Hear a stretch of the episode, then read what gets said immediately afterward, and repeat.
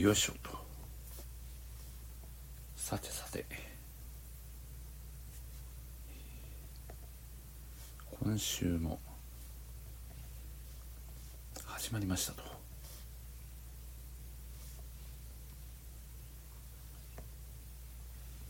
したとはいいいよああ、杉浦さん、こんばんは。早くも。あ入ってきていただき、ありがとうございます。どうですかね？声聞こえてますかね？大丈夫そうですか？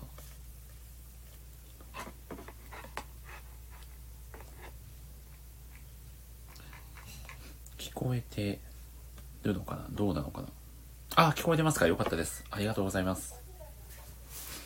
いやー、一週間ぶりのご無沙汰でしたね。いやー、もう、ね、週1ぐらいでね、今月は放送しているような気がしておりますが、えーとですね、今日はですね、頭からお二方ですね、ゲストにお迎えをさせていただいて、ラジオ会をですね、まあ、お送りしようかなと思っております。お大好物さん、こんばんは。じゃあ、早速来ていただき、ありがとうございます。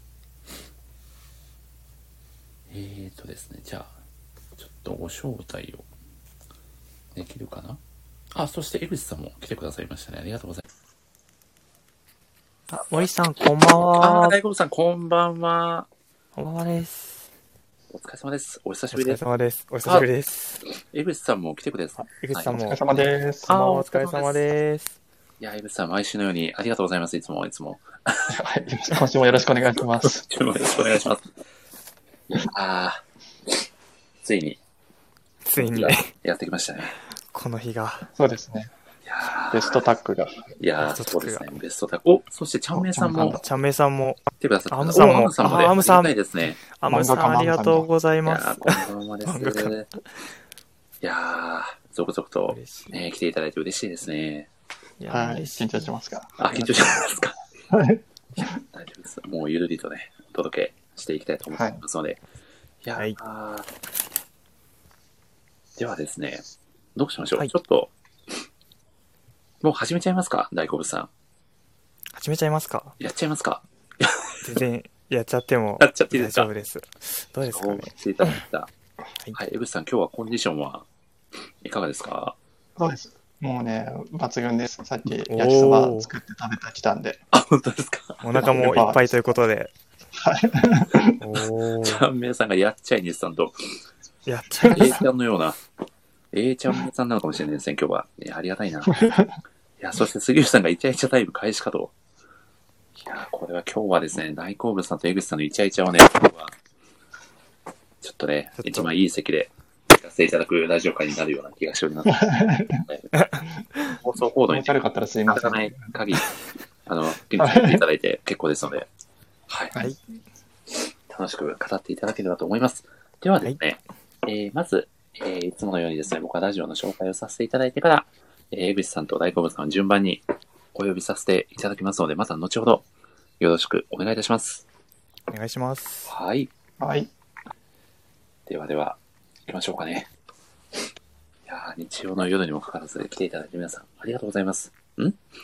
えー、ちゃんめいさんがアイコンの並びも大好物さんとヒドさんが見つめ合ってる感があっていいですねと。あ、本当ですね、確かに。これは、早くもイチャイチャが発動してる感じですね。この時点でですね。でも、江口さんが見ているのは、お女の方かもしれなという。ないるほど。僕ではなく、これはちょっと複雑な話になってきましたね。見とれ、見とれ、見とれちゃってるのかもしれないですね。いやーではですね、早速始めさせていただきます。はい。えー、全国1億2596万人の漫画好きの皆様、こんばんは。このラジオは漫画ファンのための漫画サイト、あるで窓際ライターをさせていただいている私森氏が、あるでご活躍されているライターさんと、ただただ好きな漫画の話をするというもはやライターがライティングせずに好きな漫画を語り尽くすタイプのラジオ番組です。改めてご挨拶をさせていただきます。漫画アプリあるのライター歴約2年と2ヶ月。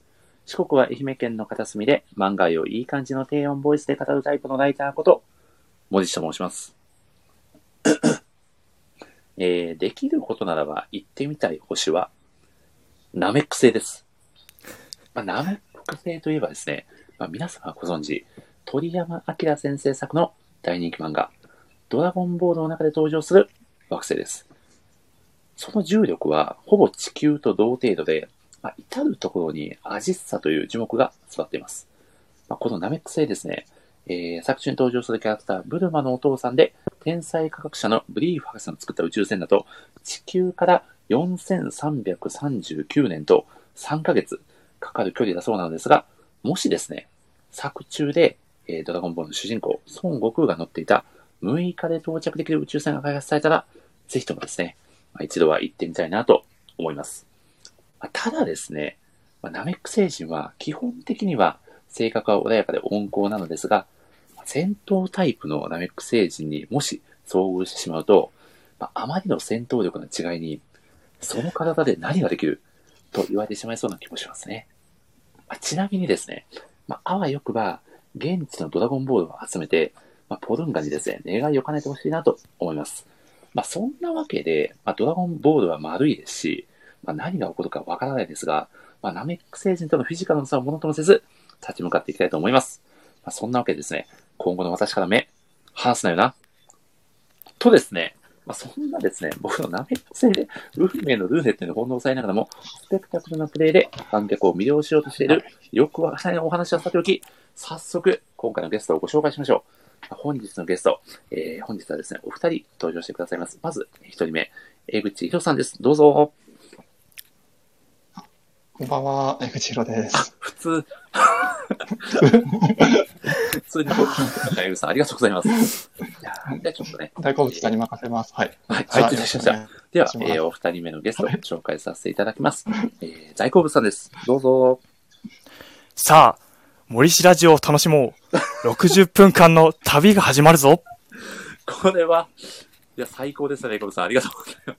こんばんは、ありがとうございます。これは、おー、上からビューソフトでありがとうございます。早速プランが、プランが崩れてしまった。本当ですか。綿密ななんゲーか最初その練ってください。二人で、はい。二人で紹介っていうことだったので、あなんか、そうなんです。よ。一緒にそう紹介される前提で、今のセリフを揃えていこうかっていう話をしてたんで、困りました。ちょっと江口さん、プランが崩れてあの、生放送なんですけど、ちょっとさっきの登場なかったことにして、ちょっとお二人同時にお呼びさせていただこうと思いますんで、もう一度いいですか？皆さんもね、生放送だっていうことは一回忘れていただいてね、忘これ。が1回目のテイクということで、はい、お聞きいただければと思います。ではですね、早速、今回のゲスト、ご紹介させていただきましょう。え本日のゲスト、江口博さん、大好物さんです。どうぞ。せーの。さあ、森氏ラジオを楽しもう楽しもう。60分間の旅が旅が始まる。ぞ。捉えました、完璧です。ありがとうござい旅ます。です。いやー、最高です。いや、ありがとうございますこんな合わないことってありますかね、お二方。あれ？おかしいな。せっかくの。いやいー、やいやー、練習、練習不足が。ありがとうございます。いや、でも素晴らしいコンビプレイでしたね。本日のゲスト、江口さん、大好物さんです。本日はよろしくお願いいたします。よろしくお願いしますよ。ろしくお願いします。すいません。ちょっとのっけからゲームプランを崩してしまって申し訳ございませんでした。とんでもないです。いやー、前工場こんな長かったでしたっけ？いいや、ちょっと僕もね、びっくりしましたね。こんな長かったかなと思って。あの、ただですね、だんだん長くなっちゃってる傾向にはありますね、正直。そうですよね。なんか最初はもっと短かった気がしてそうなんです。よ。第第5回のとか見ると、多分今の半分ぐらいしかないんじゃないかなと。どんどん尺がおかしくなっていってるっていう、まあ、この文字ラジオのね、この悪役が、まあ、一番出ているところでもあるので、森氏さんがどんどんファンタグラジスタに近づいているということですね。そうですね。これ、あ これからも楽しみにしてます。りがとう。ファンタジー要素はあるのかなと思いながらね、喋ってるんですけど。ということでですね、今回はですね、以前行われました、えー、モニシラジオ内のでのイベントですね、えー、推しライターさんを語る会、推しライタープレゼン大会の優勝者である大好物さんと、まあ、そのプレゼンサイターライターさんである江口さんをですね、えー、まあ、優勝特典の一つという形で、お二人揃ってですね、まあ、お二人が、あの、今一番語りたい作品を飾っていただく、えー、ラジオ会をお届けさせていただくということで、今日はやらせていただいておりますので、お二方、今日はですね、もう盛大に作品愛を飾っていただきつつ、ね、まあ、お互いの推しポイントなんかもね、一緒に語っていただければ、より楽しいんじゃないかなと思いますので、はい。一つよろしくお願いいたします。いや、ありがたいです。およろしくお願いしますす。ということでですね、まあ、ほぼ身内しか聞いてないようなラジオではございますが、お二方にですね、ちょっと軽く自己紹介をしていただければと思います。では、じゃあ、江口さんからお願いいたします。はい。はい。えっ、と、江口博と申します。えっ、と、去年の5月ぐらいからあるのライターとして記事を書かせていただいていて、まあ、そこで、そのあるでですね、まあ、さよなら私の、えーまあ、クラマーですとか、えっ、と、まあ、そういった作品が好きなので、結構そういった作品を、記事を多く書かせていただいております。えー本日はよろしくお願いします。よろしくお願いいたします。いやー、今日もですね、あ、ちょっとですね、まだ作品はね、まだ何を語るかはね、ちょっと秘密っちゃ秘密なんですけど、はい。まあ、ただね、ツイートしたね、ラジオのサイトでもちょっと書いてるんじゃないか疑惑もありますけど、まあ、そんなこと気にせずお届けしていこうと思いますので、江口さん本日もよろしくお願いいたします。はい。よろしくお願いしまお願いいたす。します。では、そして大好物さん、ご挨拶はいお願いいたします。はい。はい。えー、さよなら私のクラマーという作品が大好きな大好物と申します。えー、ツイッターでも活動させていただいております。特にライターさんではないのですが、今、そうですね、楽しいことをいろいろしていけしていけたらなと思っております。本日はよろしくお願いいたします。よろしくお願いいたします。よろしくお願いしまいやす。いしますちょっとお二方とお話ができる日をめちゃくちゃ楽しみにしておりました。あ同ありがとうごじくです。ざいます。ありがとうございます。いや、そしてですね、ちょっとですね、せっかくお二方、あの、頭から来ていただいているので、ちょっとですね、で、最初ですね、まず、あの、前回のイベント会の、まあ、振り返りトークを軽くさせていただきたいなとうん思っておりますが、はい。はいそうですね、改めて大好物さん、その説は優勝、おめでとうございます。ありがとうございますいやざいまーいやー、嬉しい、本当に。やありがとうございます。まあ、正直僕大好物さんにもこのイベント会で語っていただきたくて、もうしょうがなくてオファーをさせていただいたので、えー、はい。ちょっと僕の中では結構優勝はかなり、もう、硬いんじゃないかなと思いながら、もうオファーさせていただいた段階で、えー、本当ですか？期待感満々でオファーを。うー、そう。はい。まあ、ただね、もう、はい。登壇いただいた、ね、皆さん本当に素晴らしいプレゼンを披露してくださったので、うんそうですね。まあ、大混戦のね、まあ、結果発表ではあったんですけど、見事大好物さんが僅差で、まあ、優勝をもぎ取ったという、改めて、ラジオ会はご参加いただいてどうでしたか？いや、本当に忘れられない一日になりまして、はで、あの日も、はい。なんかもう優勝できたのは、うん。もう完全に自分の力ではないというか、江口さんの記事がまず素晴らしくて、うん。でそれがあったからこそ自分のプレゼンもうまくいったというか、部分があり、あと、はいモリスさんにもものすごくお世話になりまして、そそうでしたっけ？そう、そうなんです。これは言っちゃって、言っちゃった方が、言っちゃっても大丈夫なあ、全然あのあ、ラジオが番組言っちゃいましょうやつであれば全然大丈夫です。はい。ちょっと裏側というか、あの、はい。自分がですねその当日にちょっと遅い時間じゃないと参加できないのでちょっと今回は次回させて辞退させていただきたいっていうふうに実は最初言っていたんですけれどもあの森さんがそれならちょっと時間もずらして出演出演していただけたらっていうふうに言っていただけたんであじゃあそれなら頑張ってみようっていうふうに思って参加できたので森さんのその計らいがなければ僕は参加すらしていなかったとそう。かそうなんですもう一個あっておはい。あの森さんに以前お伝えさせていただいたんですけどはい。あの冒頭ちょっとマガジンのヒーロー攻めヒロイン攻めをしたんですけどはい。これがあの森さんのちょっと前工場の方から影響を受けて着想をいただいてああいうのもちょっとやってみたいっていうふうに思えたのでもうその影響であのプレゼンは完成したので本当に感謝しかありませんーありがとうございます嬉しいですね。まさか、前交渉がこんなところで役に立つとは感無量です。はい。ありがとうございます、大好物さん。これからも楽しみにしておりますありがとうございます。多分、だんだん長くなっていくと思うので、ちょっと我慢しながら聞いていただければ。は い。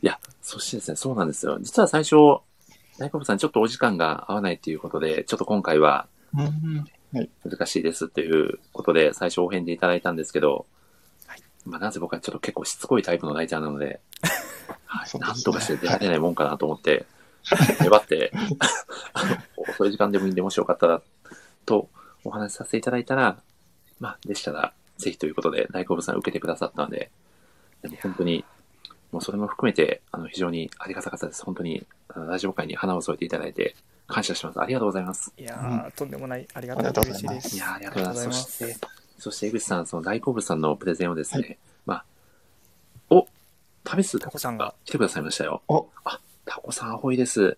こんにちは。タコさんアホイです。ほいいやータコさんもね、当日、タコさんもプレゼンターとしてご参加していただいて、その時は、あのアルライターのヨネさんを、いや、素晴らしいプレゼンでご紹介していただいたんですけど、江口さん、あの、アーカイブで聞かれたんですか？まだ聞けてないです。あまだ聞きます。すいません。はい。しまった。あの、この後聞いてくださるということです、タコさん。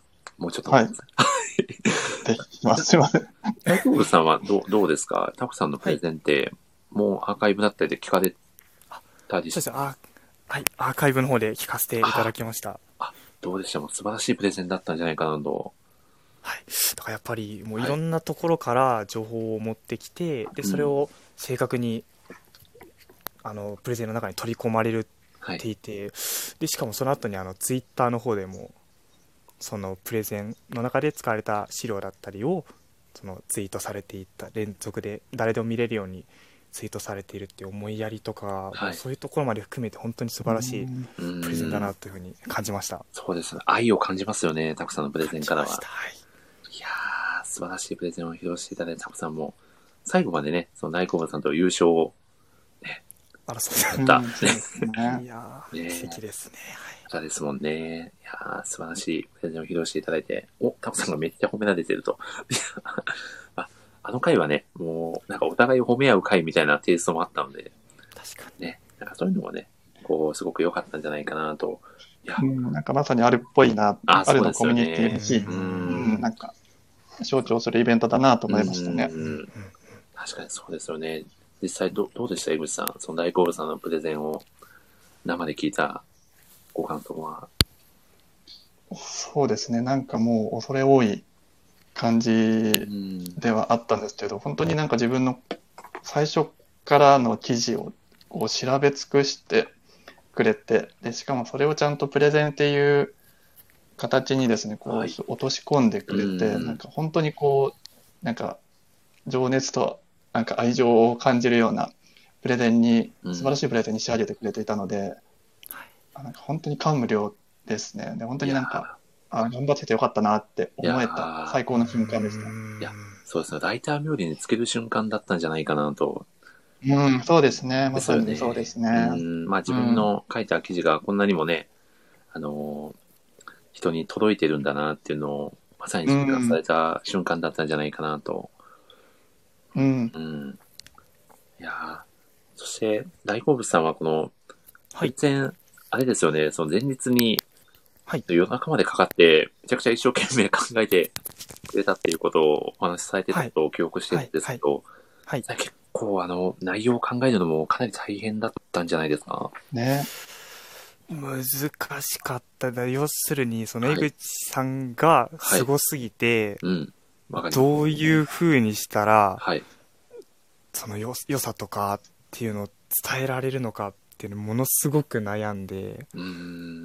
で、それでいろんな記事を見させていただいて、こんな感じなのかなって本当ひらめいたのが本当に前日とか前々日ぐらいで、うんでこれはでもそのなんか道筋みたいのが見えた時にこれは徹夜すればいけるんじゃないかって思ったんですよおー。なんか徹夜したらいけるっていう謎の感覚があってすごい。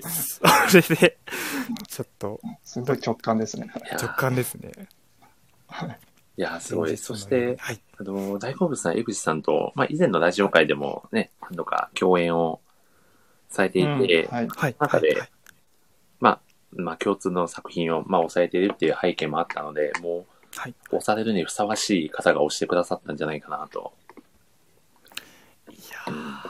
そうですね。はい。本当に大好物さんに押していただいて嬉しかったですね。なんか、本当ですか？ちゃんと自分が書いてる記事、なんか伝えたいことが、なんか、ちゃんとこう、あ、伝わってるんだなってうん思え、うんあの一番なんか大好物さんの感想とか読むと、やっぱあ大好物さんにちゃんと伝わった、よかったって思えてきたんで、今まで記事を書いてきて、いやそういった方にこう押していただいて、もう本当に嬉しいですね。うわー泣きそうですね。ーいやーいい話ですね。嬉しい。そんいやな。ー素敵。そしてですね、まあちょっと、まあ、様々な、こう、素敵な出来事が起こったラジオ界でもあったと思うんですけど、あの、はいアルライターのアムさんがアムさんうん来てくださった、優勝ですね。さんのはい。推しプレゼンの模様を、まあ、まさかの漫画家という、いやー、こいやあれすごかったですね。やばくなかったですか、お二方。やばかったですね。やばかったですよなん。うん。本当にこう、ツイッターでなんかこう、はい。何千いいねとか何万いいねで流れてくるようなはい。クオリテはい。ィで、はい。や。こんなん書いていただけるんだっていうのが、めちゃくちゃ感動しました。い。や、そうなんですよ。ちょっと僕のラジオの発信力が弱いばっかりに、本来であればもう何万いいねついてもおかしくないクオリティなんですよ。い確かやーもしかして、アムさん今も聞いてらっしゃいますかね？さっき、先ほどいらっしゃった。ほどはいらっしゃったので。今はいらっしゃるのか。ちょっといらっしゃらないかもしれないんですが。いや、本当に、僕もちょっと、まあ、以前から、あの、アムさんがイラストが非常に、あの、素敵な方だっていうのはもちろん、うんあの、知っていたので、ぜひ、ちょっとはい何かしらのイベント会の際には、ちょっとお力添えいただきたいなとはずっと考え、あ、アムさんが、あって言ってますね。あ、いや、アムさん最高でした。ああ、いますと。アムさんがいらっしゃいますか？いや、よかった。そうなんですよ。もう、もうこの、アムさんの、天才絵師が神絵師の方がいらっしゃいましたね。紙、紙漫画家の。僕も、うんその、もちろん、オファーはさせていただいたんですけど、どんな作品が仕上がってくるかくるかもちろんわからなかったので、いや、正直、ちょっと4コマだってことも想像しなかったので、それ、自分もです。確かに。ですよね4コマとは。はい、はいなので、いや、本当に、その雑誌の、こう、まあ、一つの連載作品かのような感じで書いてくださってる、はいあの遊び心も非常に素晴らしいなと、ねえ、うん。ですよね。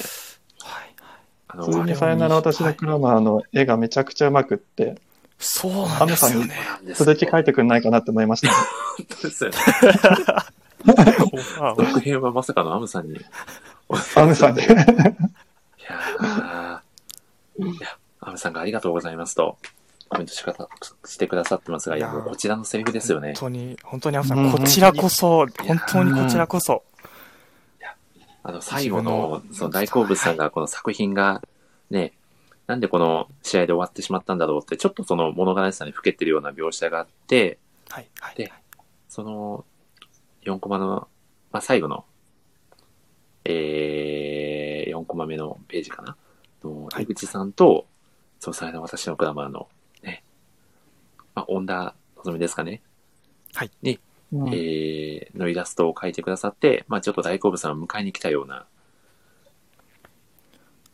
うん、確かに。この、あの、自分のプレゼンの中で、はい、その、江口さんの記事は、えっと、なんかその作品の別の扉とか、自分たちが見つけられなかった別の扉を開いてくれるような記事だっていうふうに、ちょっと、あの、言わせていただいたんですけど、うん。でその内容をこの作品に盛り込んでくださるという、そして、ね本当にこの表現がね。はい、はい、はい。そうなんですよ。しかも、女女の望みを、はいい。や、そうなんですよ。しかも、ものすごくラジオをしっかりと、あの、おそらく何回も聞いてくださって、大好物さんがねね、あの、プレゼンの中で言わは、れてたセリフだったりを、はいしっかりとその作品に反映させてくださってるのが見て取れて、まあ、めちゃくちゃ、なんか力を入れてというか、ね、うん。あの、めちゃくちゃすごい熱量で取り組んでくださったってことが、もうす、この漫画から、ひしひしと感じられるので、なんかそういう心遣いもめちゃくちゃ嬉しいなと。ねねうん愛しかなんか愛しかない、本当に。コメントもちゃんとこう、拾ってそうなんです入れてくれていて、すごいですよね。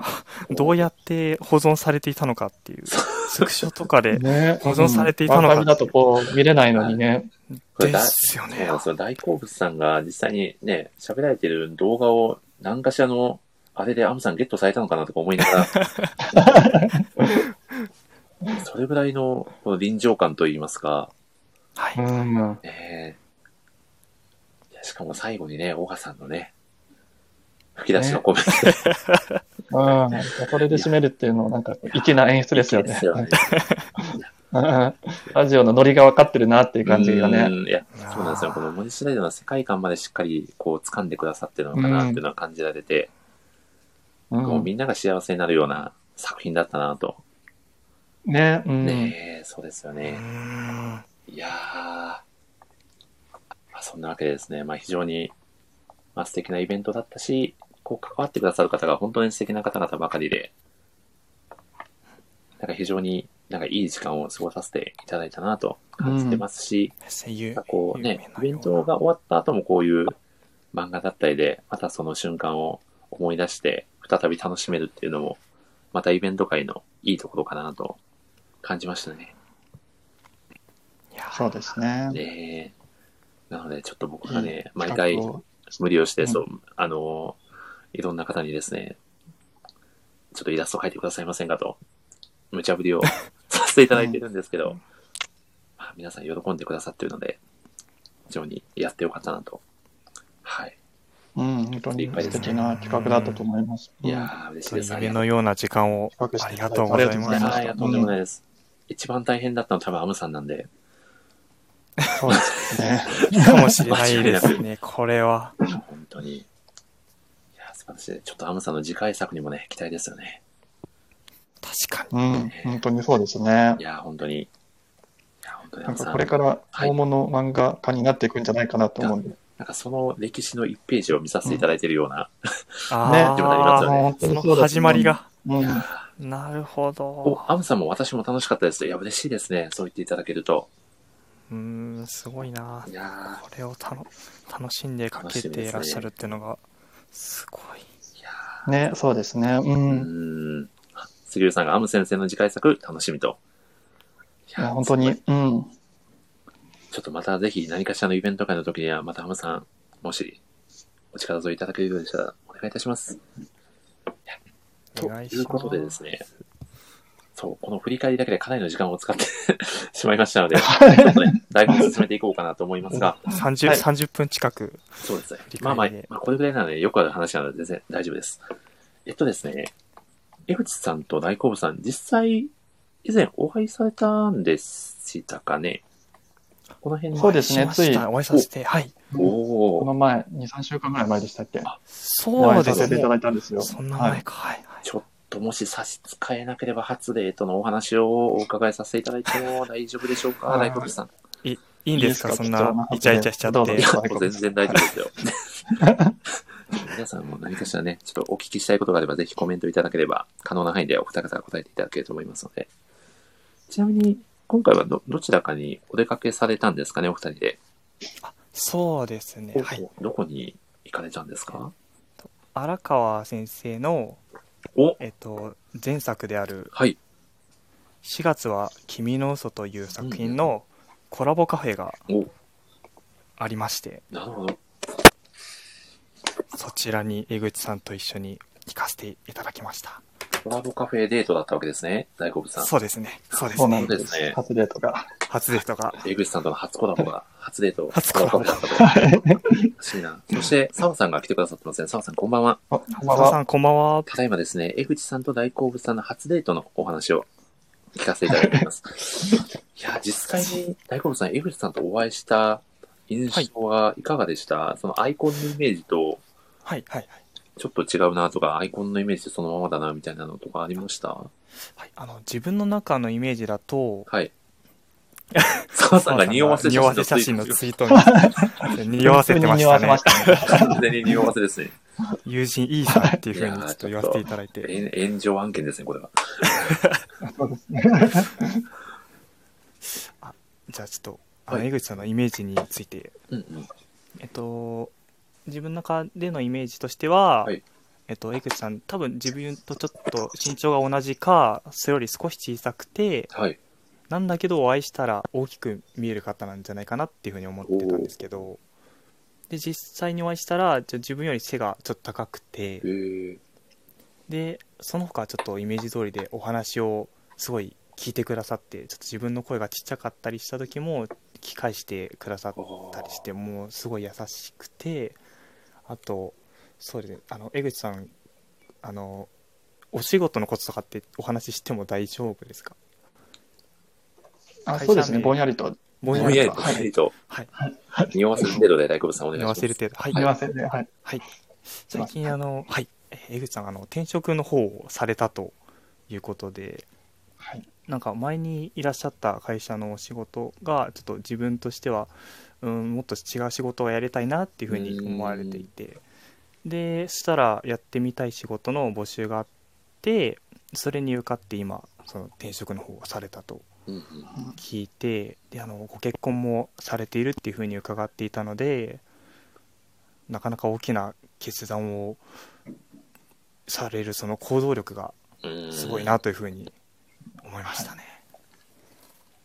ありがとうございます。ありがとうございます。ちなみに、江口さんはどうでした？大好物さんにお会いした印象は？あ聞きたい。どどんなだったんだろう？あな。そうですね、本当になんかすごい素敵な好青年という形で、なんか、あの、どんどんね。となんか、大学生ぐらいの方なのかなって勝手に思ってたんですけど、ああのなんかしっかりとした社会人の方で、あのすごい好青年で、あのなんか、最初すごい礼儀正しく挨拶してくれて、うわ、すごいしっかりとされた方だなって思いましたね。はあ嬉しい嬉しいです。ちなみに、で大好物さん、はい江口さんは黄色のパーカーは着られてましたか、あ黄色ではなかったです。あ、なかったんですね。黄色ではなかった。やっぱり黄色じゃなかったんですね。なるほど、アイコンでしか着たことないですね。新宿までは。はい。ちょっとそうですよね。気恥ずかしい目ですよね。立っちゃいますかね。なるほど。はい。ちなみにお互いのことは。江口さん、大好物さんと呼び合ってたんですか？そう、確かそうです。そうですね。はいうん、そうですね。ええその、カフェ、カフェ、カフェにも行かれたんですよね？はい、カフェに。はい、コラボカフェに。えー、カフェで何かこう、スイーツ的なものを食べながら、大好物さんで大好物でちょっとなんかややこしくなっちゃうんじゃないかなと思って、変な心配しました。あ、すいません。あ、とんでもないです。杉浦さんが、なんだこのカップの馴れ初めを聞いてる時にはなんかすぐ立つわと。そ、そんな感じになっちゃってますかいねや。ー、ちょっとそうですね。ちょっとイチャつい気が出ちゃった。なんか、はい。実際にその、コラボカフェあそうですね、コラボカフェはい自体の感想もぜひお聞かせいただきたいなと。はい。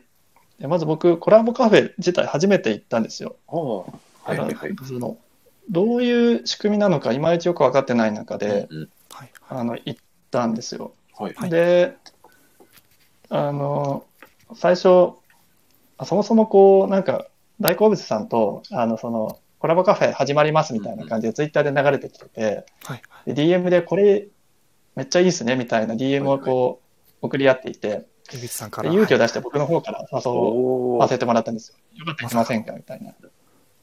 で、それで、まあ、来てくださっ、まあ、OK してくれて、で、予約制だったんですよ。なんか予約優先制みたいな感じで。はいはいはい。なので、あの、もう、とりあえず、まあ、空いてる時間をお互い共有し合って、この中でどれか予約開始して、あの、抑えるとこ、抑えられたらもうすぐ抑えましょうみたいな。もうお互いなんかこう、しましたね。いやどっちかが予約が、あの、かあの開始したの気づいたらすぐ抑えましょうみたいな。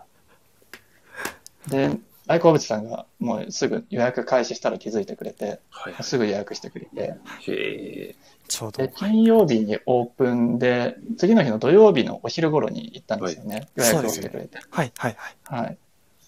で、入ってみたらもうガラガラで、あ、そうなんですか。でしたね。でしたね、びっくり確かにしまし。たね。20人ぐらいの席だったんですけど、はいうちら以外に1人か2人ぐらいで。ガラガラの中で予約してましたって言って、果たして予約は必要だったのかみたいな。そうです。そうですね。こ個人的にはもっと混んでてほしかったところもちょっとありつつ。そうですね。まあ、ちょっと今のご時世なんで、まあ、しょうがないかなっていう感じがあったんですけど。そうですね。うん。でそれでこうはいまあ、お店入って、で、注文するじゃないですか。で、まあ、お昼の時間帯なので、はいはい。がまあ、僕は普通にこう、飲み物と、うんうん。あと食べ物、たこ焼きを一つ頼んで、はいまあ、なんかこう、気軽にお話できればいいかなって思ってたんですけど、はい。で、次大好物さんが注文する番になって、はい。はい。これとこれとこれとこれでって言って、飲み物4ついきなり頼んだんですよ。え？で 大好物さんめっちゃなんか喉乾いてんのかなと思って、どう、一試合終えた後ぐらいの、乾きをさ、走ってきたのかな、ここまで。めちゃくちゃびっくりしました、それは。大好物さん、え、それははい。あれですか、あの、江口さんに初めてお会いして、めちゃくちゃ緊張して喉が渇いていたとか、そういう、あもちろんもちろんそれもありつつ、はい。あとやっぱはいコラボカフェっていうのはですね、あの僕、は他の作品でもそういうコカフェ系行かせていただいたことがあるんですけど、そういうところはあのメニューを一品頼むごとになんか特典がついてくるとかそういうのが。結構多いんですよねで今回の、えー、と4月のコラボカフェではコースターがはい。絵柄がうん20種類ぐらいあるコースターがついてくるっていうことだったんで、はい。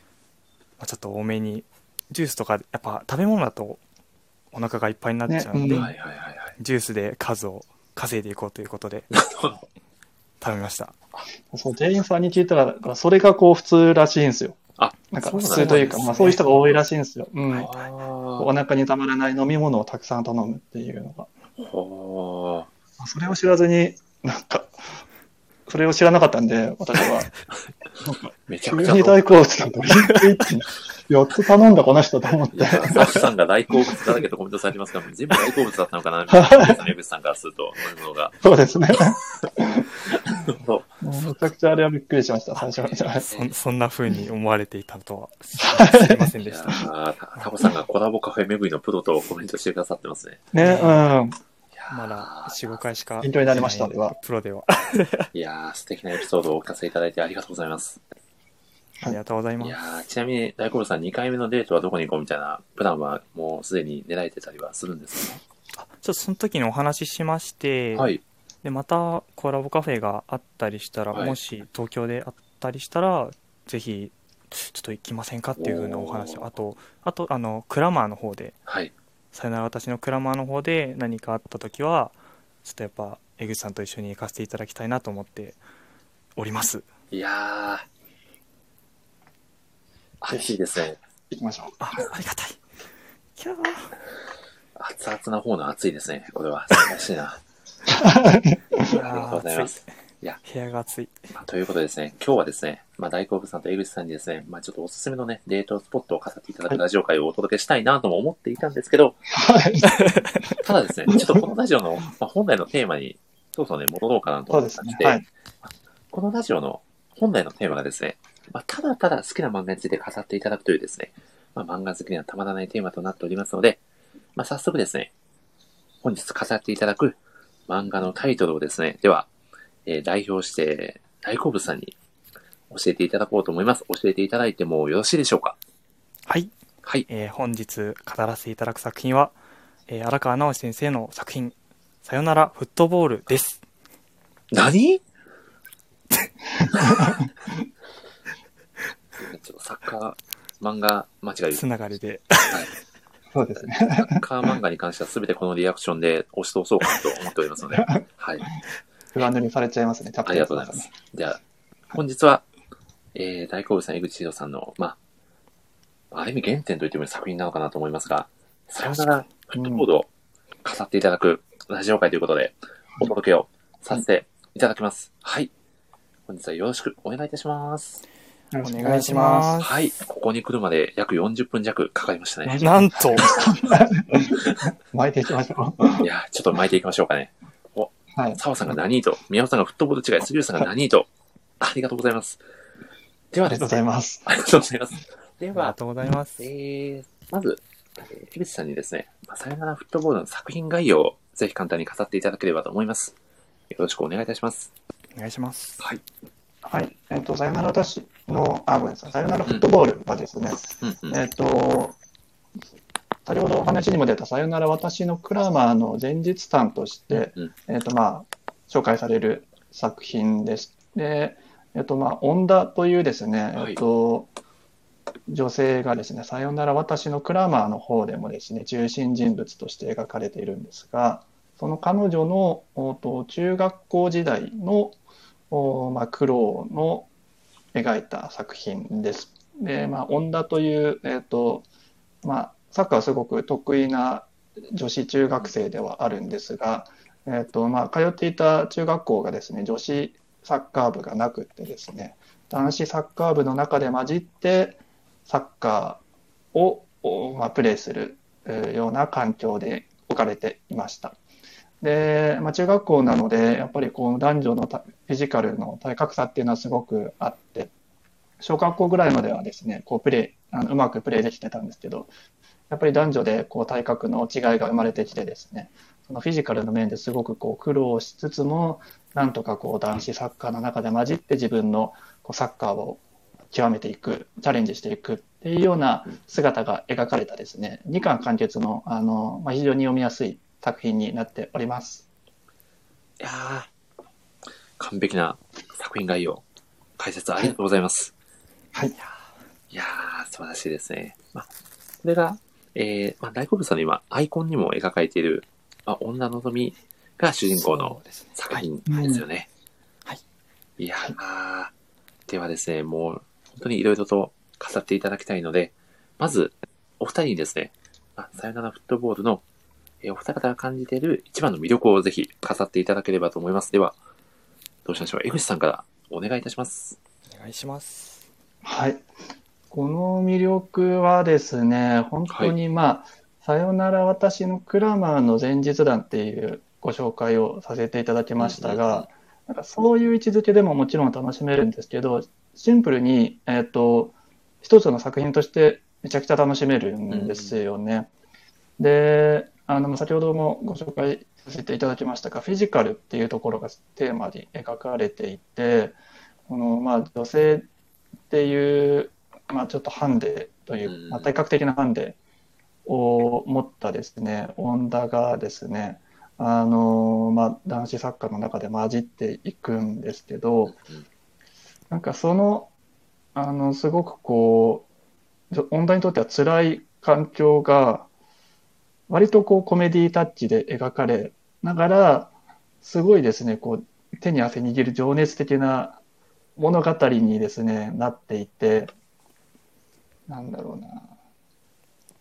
なんかこう読んでいてですね、めちゃくちゃ手に汗握るし、本当にあっという間になんか白熱した試合をうんずっと見てたら、気づいたらもうすぐあの試合が終了しちゃうみたいな、なんかそういうめちゃくちゃ面白いサッカーを実際に目にしてるような、なんかそういうこう、なんだろうな、あっという間に試合が終わっちゃう、なんかね、面白さ感みたいなのがあって、あの、めちゃくちゃ好きな作品です。すいません、ここうまくまとめられなかった。ただ、すごい、あの、面白いです。いや、最後、間違いないま。とめまとめられました。ありがとうございます。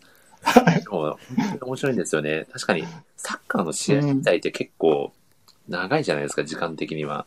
はい、うはい。ん。すごい試合って気がついたらもうあっという間に試合終了にまで、なんか時間をこう忘れてしまうような世界がそこに広がっているいね、ますがそうですね。うはい、ん。はい。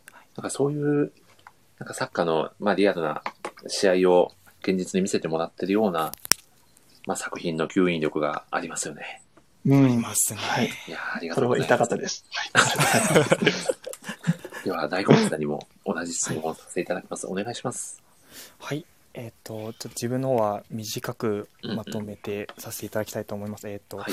たったの2巻とは思えないほど、えー笑いであったり感動であったり興奮であったりが詰まっていて、で一度聞いたら忘れられないようなセリフやシーンのオンパレードそれが「さよならフットボール」という作品だと思いますいやーシンプルかつ簡潔にありがとうございます。完シンプルいやー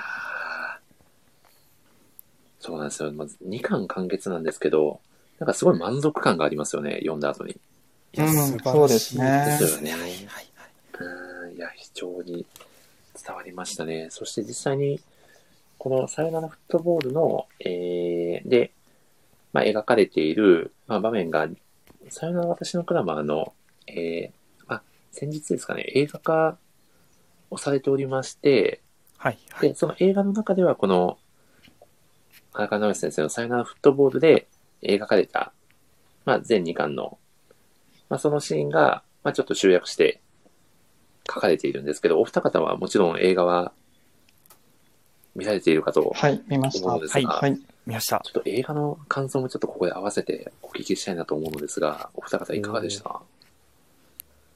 どどうですか？江口さんどうですか？江口さんどうですか？はい。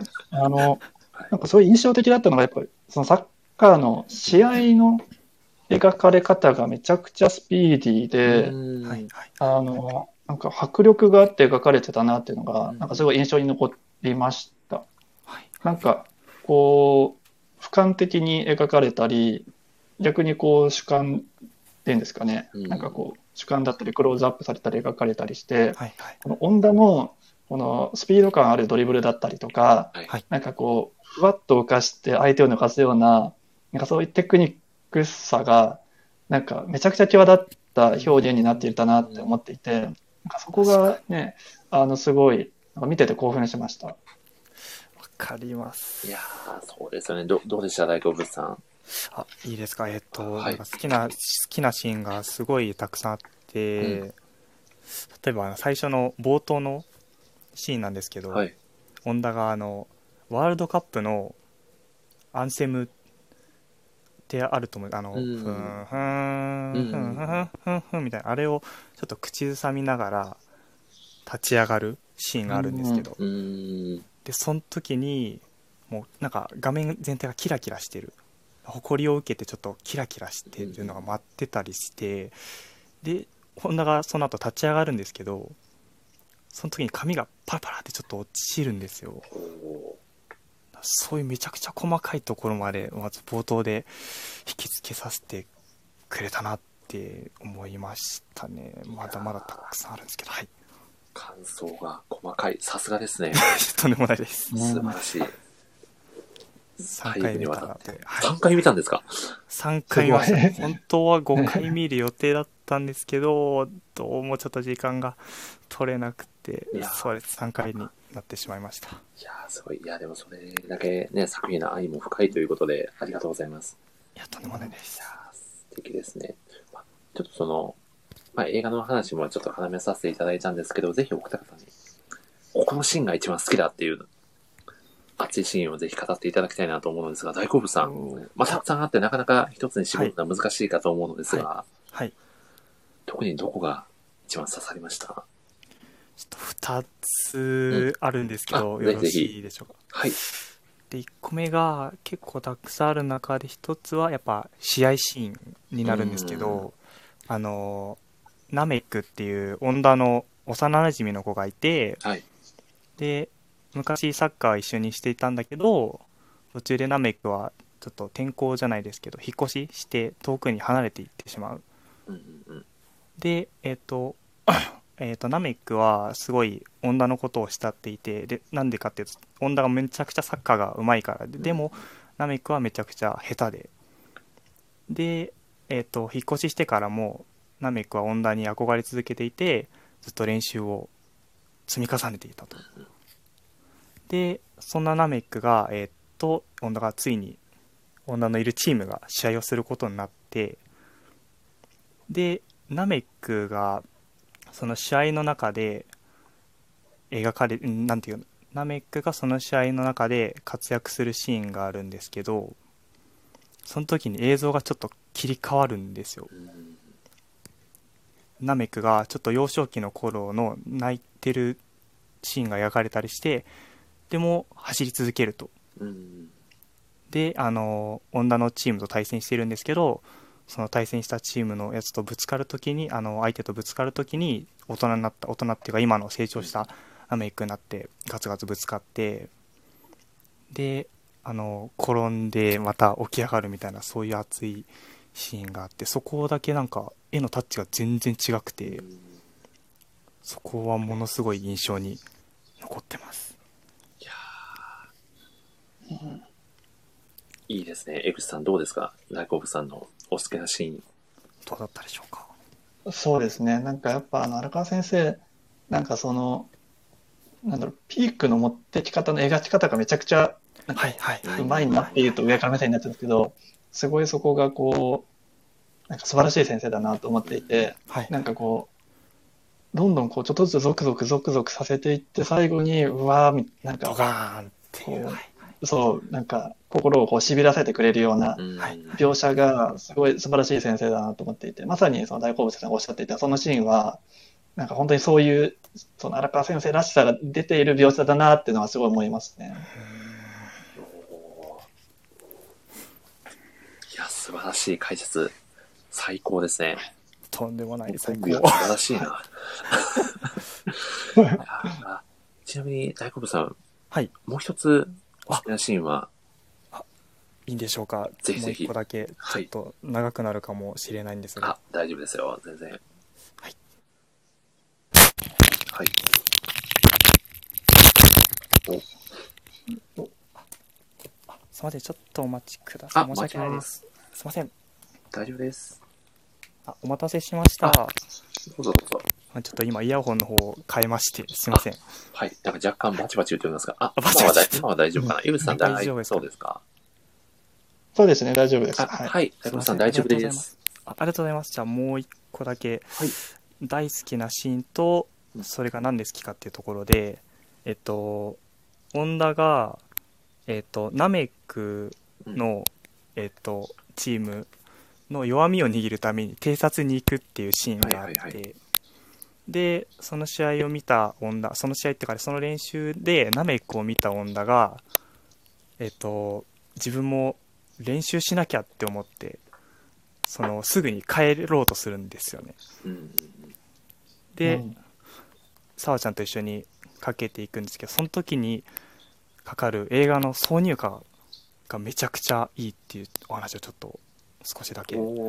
いですかね。うーんでその曲のタイトルが「Can You Sing Along」っていう曲ででこの曲日本語に訳すと「一緒に歌えますか?」っていう意味になるんですけど、でもイントロからめちゃくちゃ疾走感があってでテンションを一気にマックスまで引き上げてくれるような楽曲になっておりましてでその歌の歌詞に「最高すぎるよ全部最高」っていう歌詞があるんですけどでその曲には最高部最高と言えるポイントが3つぐらいあります。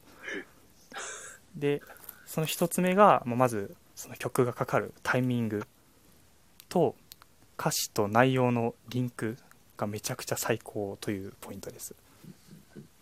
でそれがあの恩田がナメックに負けていられるかと。で自分もナメックに負けないようなフィジカルをつけるんだみたいな感じで猛特訓をするシーンがあるんですよね。でその時の歌詞が「絶対ドキドキしてやるんだ絶対ワクワクしてやるんだ停滞うじうじなんてさもったいないでしょ」っていう歌詞になっていて。でこの時この部分がもう女の気持ちとめちゃくちゃ重なるうん。っていうところがまず一つ。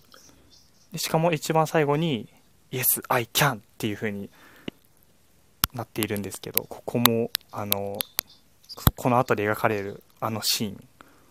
あの別件別件さんのシーンですね。あそこにつながっちゃっていると。であと2つ目が歌詞と歌詞の方のリンクがめちゃくちゃ最高という話をさせていただきますえっと、この曲を歌われているのが声優さんであり歌手としても精力的に活動されている小林愛香さんという方なんですけど、うん。でこの方クラマーのアニメでも、えっと、裏法制の、えっと、ゲリグソガーみたいな辛辣な一言を言うそうですね。声優さんとしてもね、はいはい。参加されてますよね。はい。天馬優ってあの裏法制の役で参加されているんですけどでこの方が実はあのファンの方の間でアイキャンさんっていうアイキャンっていう愛称で親しまれているとでそんなアイキャンさんが歌う曲のサビの最後に Yes, I can っていう粋な歌詞になってる。でしかもタイトルも Can から始まる Can You Sing Along なんで Can から始まっている。でしかもこの Can ってできるってっていう単語は作中でも恩田が何回も口に出す言葉でそういうところもめちゃくちゃリンクがすごいなと感じるところですいやはい、でそんなアイキャンさんが昨日なんとお誕生日ということでーほこの場を借りおてちょっとお祝いをさせていただければと思います。う。おう。おめでとうございます。おめでとうございます。ハッピーバースデー歌いますか、大根さん。ああ今歌いますか。カンナさんがいてくれたら、カンナさんがいてくれたら最高の歌声を披露してくれるんですよね。いやー。最後,、はい、すごい。最後3つ目だけちょっといいですか、はい、ぜひぜひお願いします。でその最高部最高なんですけどこの3つ目がでこれほど歌詞と内容とかあの歌手の方とはいリンクしていながら、実はこの楽曲が映画のために作られたものではなくてもともとアイキャンさんのライブの中でのみ披露されていた。っていう楽曲なんですようんで多分その映画の制作委員会の方がこの映画の主題歌もアイキャンさんが歌われているんですけどはい。でそれでアイキャンさんに歌ってもらいたいなって思ってら多分ライブとかを見に行ったと思うんですよ。でその時に「Can You Sing Along」を歌っているところを見てあこの曲なんかめちゃくちゃクラマーにもあフットボールにも合うじゃんっていう風に思われて作られたのかな使われたのかなっていう風にちょっと個人的に思っていて以上の3つになります。もはやもはやプレゼンでしたね。そうですね。ちょっと考えてますすごいません視点で。うん。とんでもないですありがとうございます。あ、大好物さん、若干ですね、おそらはいくイヤホンの、イヤホンからババチバチ音が若干聞こえてるような気がしないでもないような気がしないでもないです。本当ですか？どうどうしようかな多分回すどどうでしょう？どどうですか、井口さん？あ今、そうですね、聞こえなくなりました、ね？あ今聞こえなくなりましたね。よかったですすいませんうん。大丈夫そうです。ありがとうございます、大好物さん。がとうございますでは、江口さんにも、はい好きなシーンを失礼ししましょうかね。そうですねはいお願いします。はい。お願いします大河内さん、先ほど試合のシーンをおっしゃっていたので、はいあの私、別のシーンで、あのもう名シーンなんですけど、はいあのオンダーたちが噴水に入って、子供たちとボールを蹴り合うシーンあるじゃないですか。あ あれ、めちゃくちゃ最高じゃないですか。あれは最高ですーあれよはセリフも含めて最高ですよ最高ね。いやあれ最高ですねね。なんかこう、まあ4月は君の嘘の時もそうなんですけど、はい。なんかこう、ただただ女の子の可愛らしさに見とれちゃう。う、ーん。なんか、あの描写がめちゃくちゃいいなと思ってて、こう、まあ可愛らし、なんだろうな、こう、なんか純粋な女の子二人が、うん。なんか純粋に笑い合ってる中で、なんかこう、日の光が柔らかく照らしてるようなうん感じで、もう本当に一枚の絵みたいな、そうですよね。なんかこう、本当にただただ見とれちゃう、なんかあの描写力めちゃくちゃ、うんあの、やっぱ荒川先生すごい好きだなっていうのはうん思うので出してですね、話そうですよね。あの、作中の見とれてるのさっていうセリフもいいですよね。竹が言っちゃいますねねまずいやー、もう、そうい、そうと、そうですよね。読者の気持ちとまさにリンクしたシーンでもあるんじゃないね、かなと。うん、確本当に見とれちゃううん。描写ですよありがね。ありがありがたいですうねん。うん、全く何のよどみもない、ね、純粋な、なんか、女のぞみの美しさが前面に出てるのかなと確かに感じましたね。あれは皆さんも本当は最高ですとコメントくださってますね。いやー、そうですよね。最高です。うんいや、ありが最高たいですね。ちょっとじゃあ僕も一個だけいいですか？あどうぞどうぞどうぞ聞きたいです。聞きたいですまあこれバリバリのネタバレになっちゃうんですけど、あの、まあ、試合が終わった後の、女のぞみが、あのー最後ナメックに、また一緒にサッカーやろうね。で、もうナメックじゃなくて、うん。名前で、安明くんってね、そうですよね。言うシーンうんがあるじゃないですか。で、その後、ナメックがちょっと昔のことを思い出して、親分って言うんですね。好きだって叫ぶし、いや、もう僕も全く同じ感情を抱きましたね。あれは、もうえ映画を見てる時ももう皆さん思ったんじゃないかなと思いますけどね。うん。あの女、可愛すぎますよね。江口さ可愛すぎますね。ですよねうん最高です。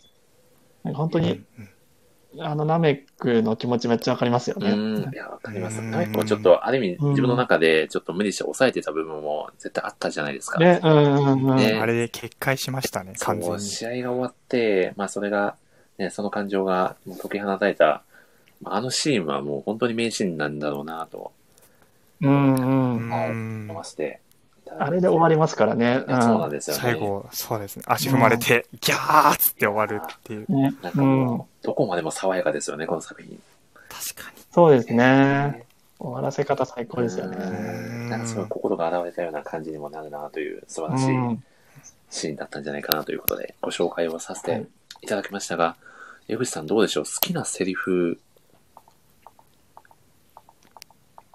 ございますか？ああ、そうですね。はい。はいそのナメックつながりで言うと、うんはいはい。あの、僕ナメックがすごい好きなんですけど、はい。あの、試合の途中で、はい本田望が作り上げたフットボーラーなんだ。だから誰にも負けないってナメックうんがこういうシーンがあるんではい。すよね。はい。はいはいはい。で、やっぱこう、ナメックって、なんだろう、ちょっとこう、敵役というか、うんはいはい。あの、まあなんだろう、勝負を挑まれる側に、まあ憎まれ役みたいな感じで描かれますけど、はいナメックにはナメックでまた、彼なりの、そのなんだろう、決意であったうり、んうーん、なんだろうな、思いがあって、で、それは、こう、恩田望と出会ったから自分はフィジカルを強めて、うん自分、まあ、ある意味見返すじゃないですけど、みんなに認めてもらえるように、一生懸命こうプレーしてきた。うん。で、だから今自分がいるのは恩田望が出会えたからこそ自分は今ここで、まあ、キャプテンマークを巻いてうん試合に出てるんだっていう、そのナメックの人生を一言で表したのが、今言った恩田望が作り上げたフットボーラーなんだ。だから誰にも負けないっていう、その、このセリフに凝縮されてる気がしていて、うんなんかね、すごい好きですいね。このナメックの人生をうん表した一言だなと思っていて。いいですね。うんなんかこう、そのナメックの女のめのまあリスペクトみたいなものも、なんかそのセリフからうん、僕は感じられるなと、確かにそうですうんね。その自分に、リスペクトしてないと言えないですよね。そうですね。自分にサッカーを教えてくれて、まあ、ある意味自分の世界を切り開いてくれた存在でもあるから、うんまあうんそんな望むためにも自分は負けるわけにはいかないっていう気持ちが垣間見えた、うん素敵なセリフだったんじゃないかなと。そうですね。はい。いやー、江口さん、ありがとうございます。お、はい大好物さん。はい。いいですか？はい。じゃあ、えーっと、好きなセリフ。そうですね。やっぱもう、全部のセリフが大好きなんですけど、大好きなんですけど、うんなんか特に、うんまあ、特にっていうか、その中で、とりあえず今日は、今日はこれっていうのを、えっと、女の幼馴染の、はい。えっと、女と同じ中学で、サッカー部のキャプテンの山田哲司こと、ほう。哲と、で、チャラくてお調子者のフォワードの武井薫、通称武が、うんうん。である日猛練習女が猛練習してで疲れて寝ちゃってで女を哲が背負ってで竹と一緒に、えっと女を家まで送って歩くシーンがあるんですけど。うんうん。そのシーンで竹がえっと「お俺はモテるぞ」ってあのなんかなんだっけ哲がえっと最初に竹にあ竹か竹の方が哲にえっ、と、お前告られたんだってって言われて、お告られたよ、でも断ったよって哲が言って、はい。お前も、告お前も付き合ってんだろみたいに言ったら、ほな竹が、お俺はモテるぞって言って。で、竹はこの前なんてデートも行ったしなって言うんだけど、で、その後に、焼いてもくれなかったっていうふうに。竹が言うんですよね。その背中にいる女は寝てるんですけど、うんうん。でこれがあの映画ではその後の「お前気に入らないんだろう」っていうところが始まるんでちょっとカットされてるんですけど、もうこのシーンがもうめちゃくちゃ一気に恋愛色が濃くなるスイッチうんを入れたセリフだなと思っていて、でこの一言で2人があの実は女のことを女に好意を抱いているってことが明らかになるシーンで、その荒川先生のここまで貯めるのもすごいここまでなんか女のことをとりあえず気にはしているけど、うん。まあ、ただの幼馴染だよっていう関係であると見せかけてうん。実はここで2人とも女のことを好きだっていうことを分からせるセリフにもなっているシーンにもなっていてそれってすごい好きなセリフですね。いやーありがとうございます。さすがですね。とんでもないです。いや、素晴らしいな。ちょっともう、逆に言葉が出てこないな。さすが。読み込みがすごいですね、大工さんは。そうですね、すごいですねもう。映画像の比較もされていてね。、思い出話を喋ってるかのようなアイコンが、いやいや ちなみに、お二方好きなキャラクターは、こう、一緒ですかね。女のぞみを挙げる人が多いのかなと思いますが、この作品は。はい。はい江口さんはどうですか、僕好きなセリフとかぶっちゃうんですけど、ナメックがすごい好きで、うんなるほど。あの、なんかそういう印象的なシーンが、ナメックが、はい。あの、女たちと久々に出会うシーンがあるじゃないですか。うん。はいはいはい。で、あれでこう、女って言って、うわ。あの、ナメックが 女に対してはい呼び捨てするじゃないですか。はい。で、女はだいぶ溜めて溜めて思いっきりパンチするっていうあのシーンあるじゃないだいぶ食べてましたね。女？は女はって言われて。はいはい。はい。であの、なんか、あの感じがすごいわかるんですよね。こうんう、小学校ぐらい、小学校ぐらいの時になんか、親分って女のことを言っていて、だけど、ちょっと時間が、距離が空いて、時間と距離が空いて、中学校中学校、まあ、少し成長して再開した時に、この、小学校時代の幼い時の呼び名で呼ぶか、なんか、普通に名字で呼ぶか迷うって、なんか、結構あるあるというか、すごい共感するじゃないですか。はいはいはい。で、さらにこう、ナメックは、なんか小さい時からこう、まあ、いじ、いじられキャラで、射程キャラみたいなとこありますもんね。うん。そうですね。うん。で、その後こう、結構自分なりに努力をしうん。て、まあちょっとこう見返してやりたいみたいな感情もあったと思うんですよ。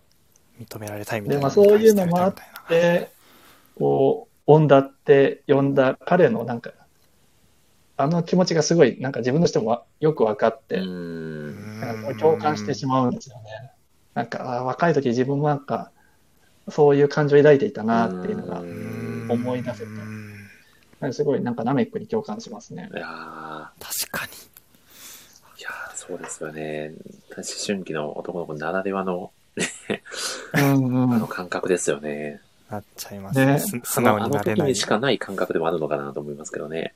確かに。うんそうですねうん。なんかそのみずみずしさもね、ああやって表現されるのも本当にすごいなと感じますよね。うんうん。いやーそこに人間ドラマがある気がしますよね、一個。最うん高ですね。いや、大好物さんはどうですか？僕は、えっと、はいまん漫画ですと、はい。ナメックがやっぱり、おー、あの、オンダをちょっと特別枠として覗いてみたときなるほど、なるにほ、ど。ナメック結構好きでう、んそのナメックがなんでナメックなのかっていうシーンもめちゃくちゃ好きで、うん二巻笑いますよね、あれ。あれはちょっとやばいです。そう2巻、二巻の冒頭で、あの遠足で、オンダがゆで卵をナメックのために作ってきて、で、ナメックちょっと車用意してて、でも、オンダが作ってくれたからっつって、全部詰め込んで、で、口から食べきれなくて、ポンポンポンって溢れてくると。で、それが、ナメック星人。あの、リコー大魔王。ねリコー大魔王みたいだっはいはい。ていうことで、ナメック星人、ナメック、つナメックになったっていう、あの、そこが、すごい面白いなってう思います。ーん。で、女もあれ初めてね、男の子に作ったはい、お弁はい、当みたいな描写がありましたけど、言ってましたね。うんこんなゆで卵ばっか作るかねとちょっと思いましたけど、えー極端ですよ何ね。パック使ってるんだと思いながら、お母さん止めなかったのかなとか、変なこと考えちゃいましたけど。ね、ねうんあんな食わせるんだっていうね。うんいやー。ちなみにアニメだと、また違うんですか、映画だと。そうです。ちょっと映画とアニメだと、はい。サワちゃんに。あー、でもわかります。アニメのサワちゃん可愛すぎますよね。いや、アニメのサワちゃんすごくて、ねで、僕アニメ化した時に、アニメ映画化が決まった時に、はい。めちゃくちゃ嬉しかったのが、まずその、アニメ、さよなら私のクラマーはが動く、みんなが動くっていうこともあったんですけど、はい。もう一つが、その、僕声優さんとかちょっと最近好きになってきてるんですけど、その声優さんの中で一番好きな方が、サワちゃんの声を担当されたっ。ていうのにもう大歓喜していて、やー、すごい。でど、なたなんですか？この方が、えっと、和歌山しおんさんっていう方なんですけど、はい。はい。ちょっと自分が押させていただいている方なんですけど、で、その方が演じたことで、さわちゃんがなんで好きになったかと、あの、映画では、映画アニメだと、さわちゃんの方が好きになったかっていうと、ちょっと、漫画と映画アニメで違うんですよね、さわちゃんの描かれ方が。えっと、漫画の方だと、あの、みんなのことが大好きで、で、ちょっとみんなについついて回るというか、みんなのすること全肯定みたいな感じで一緒について回る、いつも笑顔の印象が強いんですけど、例えばアニメとかになると、なんか女のために、えっと、料理講座開いたりとか、ああ、そうでしたね。はいはいはい。ああの、ホンダを家庭科室に連れて行って、スオとかそちだけの前で、料理の、メガネかけて、料理の講座を開いたりとか、で、あとその方がすごかったのは、ナレーションまで、あの、荒川先生のモノログの部分を、ナレーションでまで担当されていて、うん。うん。で、さらに一番良かったのが、なんか、恩田に対する愛情の部分で、ほなんか、もう原作読んでて、とにかく女が大好きな子なんだなっていうのはすごい知ってたんですけど、その愛の量を僕は知らなかったみたいな気分に映画とアニメを見てさせられて、でその方の声にめちゃくちゃ愛が深く刻まれていて、で、そこで初めて、あ、さあちゃんってこんなに女の子と好きだったんだって思わせてくれたので、そのもうなんか、さらに解釈を拡大してくださった。うんその赤山さんにも感謝ですし、さわちゃんが MV、あの、アニメ映画だと MVP 級の活躍をしていたんじゃないかなっていうふうに思いますね。いやーありがとうございます。また新たな、そこで気づきもあったということですね。ね。はい、はい、そうですね。いやーだいぶ語りましたね。だいぶです。なかなかすごいことになってきましたね。いやーありがとうございます。そうですね。実は台本だとですね、ここでちょっと僕が雰囲気で書いてしまった、江口さんのですね、才能私の果物と絡めた、絡めた、まあ、考察トークという形で書かせていただいてるんですけど、こここって江口さん、ど、ど、どはいこですか、実際。いけそうああ、そうですね。じゃあ、一個だけいいですか？はい、ぜひぜあお願いひ。します。聞きたはいい。めちゃくちゃ聞きたいです。ああ、どうしようかな。ちょっとね。えっ、と、あの、あのえっ、と、ちょ二つあるんですよ。二つ。二つ。あの、ある、そのうち一個だけ、あ、じゃあ一個だけ。一個だけお願いします。はい。あの、作中でボールは丸いんだよっていうふうに、はいえっと、恩田がさよならフットボールの時に言うと思うんですよ。はいうんで、あれって、こう、なんだろうな、まあ、一個の名言として、さよならフットボールの方で、あの、出てきますが、はい。さよなら私のクラマーの方の第1話で、はい。はい。全く同じ知らないのボールは丸いんだよっていうセリフを、今度、粗志崎が周防に対して言うんですよね。いますね。あ、言いますね。で、その後、恩田が登場するっていう流れじゃないですか。さよなら私のクラマーの方は。はい。はい。なので、もうそこで一個ドラマが生まれてる気がしていて、ボールは丸いんだよって言っていた恩田、そして同じようにボールは丸いんだよっていう粗志崎うんが出会うんだ、出会ったっていうところに1話はドラマ性があるのかなと思っていて。全く同じことを言う、うんえっと、二人が。あの瞬間出会ったんだっていううんのがですね、あの、もうそこで一個ドラマが生まれてる気がしていて、うんまあ同じ価値観を持つ二人が出会ったっていうね、うところん、なんですかね。はあ。そうなんですよね。だから、さよならフットボールを読んでるからこそ、そこは楽しめるところでもあるっていう、うん、そうですね。ん。その関係性ですよね。うん、わあ、すごい。僕は雰囲気で書いた台本をしっかり踏襲してくださって、エブリさんありがとうございます。さすが。いや、さすがですこれどうしよね。うと思ってやべえなと思って。はい。考えてきました。僕もエブリさんならきっといけるだろうと思って、ふわっと書いちゃってすいません。はい。でもそうですね。えもう一個だけ言ってもいいですか、はい。もう一個、お願いします。あの、いいネタがあるんで。これは、いハードル上がりましたね。大丈夫ですか、イブさん？はい。ちょっと僕もはい。上げすぎちゃったなって今思ったんですけど、あの、後悔ですフットボールの方は、はい。えっと、最後、あの、クライマックスのシーンで、うんえっと、恩田が怪我をして、だけどそれでもこう、無理をしてプレーをするっていうシーンが描かれるじゃないですか。はい。はいはいはい。で、その時に、まあ、周りをこう魅了しながらも、越前が、のんちゃんのフットボールには夢があるっていうふうに言うんですよね。いますね。はい。で、その後に、恩田がセンタリングをして、竹がヘディングゴールを決めるけど、ファールで1点と認められなかったっていう幻のゴールがはい。あって、はい。物語は終わるじゃないですか。はい。はい。なので、ちょっと読者としては、ますごいいいしし、えー、とシーンが見れたけど、若干消化不良なところもあるじゃないですか。うんそこ決まんないんだっていう。うん。得点になんないんだっていう。で、今度それ、うん。そうなんですよね。うん。で、それがですね、このさよなら私のクラマーの11巻はい。のですね、高連艦戦でですね、うん割と似たようなシーンが出てくるんですよ。ああ。でそれがはいはい。本田が、あの、まあ怪我ではないんですけど、右足の靴が脱げちゃうんですよね。はいはい。うんで、靴が脱げちゃうんだけど、あの、まあ、仲間たちのこう協力を得ながら、なんとかボールをつないでつないで、最後、恩田が、そのく右足脱げた、右の靴が脱げた状態で、はい。センタリングを上げるんですよ。で、白鳥が届かないって言いながら、タセがヘディングシュートを決めるんですよね。はいはい。で、その後タセの、この振り返りシーンみたいなのになって、はいで、そこでタセの中学校時代の苦労してるうん。こう物語が描かれて、その時にタセが肉まん食いながら、私には夢があるっていうのが描かれる。あはいはい。なんかそこちょっとリンクしてる気もしていて、その。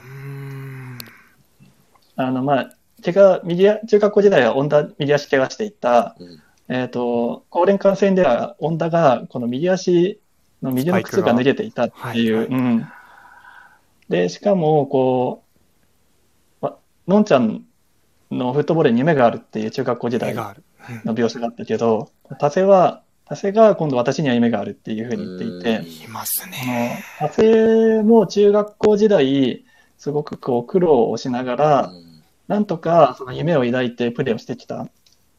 で、まあ、タセと恩田って1学年違うんですけど、その同じ時に同じような苦労をしながら、同じ夢を描いていた両者が、恩田のセンタリングでタセがゴールを決めるっていう、なんか一つこう、そこで物語が結ばれた気がして、ほど。なんか、すごいな。だからこそ、あの、11すごい巻最後、あのセンタリングのゴールでですね、こう終わるんですけど、なのでそこまでですね、こう、さよならフットボールを読まれた方は、11巻、12巻ぐらいまでぜひですね、続けて読んでいただきたいなって思ってます。うおいや、素晴らしいプレゼン。はい。あの、最高ですね。江口さんから、あの、初めて、このラジオにゲストで来てくださった時の、恩田とスオのうん。対比を熱く語っていたのを思い出しました、う今ん。はいうんそうですね。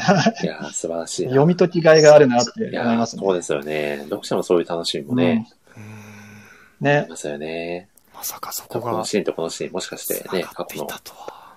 ね、うんちょっとリンクしてるのかなっていう、すごい。そういうのをね、見つけていく楽しさもありますよね。うん、なんかそういうのを、なんか、本当にこう、うん。考えられて構築されてるんだろうな、うんなんかただの偶然じゃないんだろうなと思わせてくれるうん作品だなと思いますね。いやー、そう、そこのね、ですよね。描かれ方もまた憎いですよね、この作品は。うんういやありがとうございます。いや、ということでですね、お二方、めちゃくちゃ、はいちょっと予想より押してしまったんですけど、サプライズゲストがですね、おはい、すみません。いただきたいんですけどですね、もうちょっと、今回、ぜひこのお方をちょっとお呼びしたいなと思っておりまして、はい。どなたか。大好物さんとエグさんとお話をしていただきたいなという方を、ちょっとお呼びさせていただきたいんですが、はいだ大丈夫ですかね？はい。はい、すみません、お待たせしちゃいまして。はい。ね、アブさん。おー、ハムさん、アウさん、アムさん？こんばんは。こんばんはです。あ、こんばんあ、は。こんばんは。こんばんはア。ムさんお待たせしてしまって申し訳ないです。お待たせしてすいません。本当に申し訳ないです。あ、全申し訳ございません。語りすぎて。えーサプライズゲストのアム先生です。アム先生、こんばんは。わあ、アム先先生。生アム先生、光栄ですよか。ったです。うわー、なんと。いやー、江口さん、大五郎さん、まさかのはい。アム先生ご登場ですよ。目の前に僕と神がホンダを合わせてくださった先生が。いやー、神降臨ですね、これは。いや、はいやばいですね。いやー、アムさん、本当に、その説は、はいあの、力作漫画を書いていただいて、うんありがとうございました。アムさん、本当にありがとうございました。あ本当にありがとうございました。然こちらこそ本当にすごい楽しく書かせていただいてありがとうございました。いやー、ちょっと、冒頭にですね、ぜひその、アムさんが書いていただいた漫画のはい。お話をですね、少しさせていただきたいんですけど、あ、はい。実際ちょっと僕からですね、そういうオファーが来た時に、はい。なんか、そ、率直にどう、どうだったのかなっていう、どう思われたのかなというご質問をストレートにさせていただきたいのですあが、ーどどうでした？あはい。そうですね。あの、やっぱりびっくりしました。あ、やはりですか、あのえー私でいいのかなってちょっと 思って、いやいやいやいや。いやーなんかこう、はい漫画とかそんなにこう本格的に書いたことなかったので、あの、以前森さんの、はいあ初めてこう、ラジオに出させていただいたときに、はい。あの、自分のノートで書いてあげた4コマ的な漫画あったんですけど、あもうそれは本当に自分のこう好きで書いてただけだったので、あのクオリティでしかもこう、ただの主婦が書いた漫画で喜んでもらえるだろうかっていうのがすごいあったんですけどい、や、でも喜びしかなかったですよ。いや、本当ですか？いや、本当に。最高でした。や、最高でしたね。しかも、最高でした。4コマで合計12コマですかね。しかも、ちょっとその雑誌のね、こう、本当に連載されているかのような、そのギミックもあったじゃないですか。かなりラジオもしっかりと聞いてくださって作ってくださったんだろうなと思いまして、うん。実際かなり大変だったんじゃないかなと思うのですが、あ、ちょっとなんか、結構こう、はい。今回使ったことがない、こう、えっ、と、絵を描く、その漫画を描くソフトをはい初めてこう使って描いてたので、そういうところはちょっと、こう、やり方がわからなくて、つまずいたりとかして、ちょっと時間かかってはいたんですけど、でももう描くのは本当に楽しくって、もうそもそもこう、大好物さんのこうもう本当にプレゼンがこうもうき何度聞いても楽しいというか、ええいや、すごいなって、なんか本当にめちゃくちゃ聞いちゃったなんかもう私だけですごいあの回、再生回数稼いだんじお、ゃないかなありがたいですね。聞かせていただいて、でも何度聞いてもすごいなんかこう、毎回最後の方、こう、じんわり泣きながら書いてたりとかして、本当にすごいよ皆さんこう、なんかビジュアルが結構個性豊かだったので、うん書くのもすごい楽しくって、はい。本当になんか書いてるのは全く苦じゃなかったです。いやー、嬉しいですね。ぜひ。江口さん、何かアムさんに、はい。漫画に関わる、まあ、質問だったり、はい。何かあれば、はいなん。かツイッターで、はい。なんか、アムさんが、その直前ぐらいに、なんか、じゃあデータが落ちたってつぶやかれていた気がしたんですが、あれは今回の漫画ですか？そう、そうです。ええあ、そうなんですね。いやーそうなんです。一回データがあのちょっと落ち落ちちゃったんですか？うん。そうなんで、あの iPad でちょっと書いていて、はいはいはい。iPad がちょっと古い機種なので、あうん。で、あの子供たちも一緒にみんなで使ってるので、結構ゲームとかも入っちゃってうん。重たくて、はいはい。それで一回ちょっと真っ白になりかけて、おー。えー、あいろいろこう、はい、やったら復活したので大丈夫でした。ええいやああ、ーよかったそうだったんですおね。それこそまさに、アムさんが以前漫画で書かれていた、もうクソ iPad 状態ですよね、それは。あ、そうなんです。iPad で書かれてましたもんね、以前。いやー、いや、すごい、でも、あの、完成度は、本当に、まあ、クオリティがね、高いのはもう、もちろん重々承知していたんですけど、まあ、予想を上回るクオリティといいますか、うん。いや本当に素晴らしかったので、あ、大好物さんどうどうですか？何か、ハムさんにお聞きしたいことがあれば、はい。ぜひぜひそう。ですねえっ、とこの4コマではい。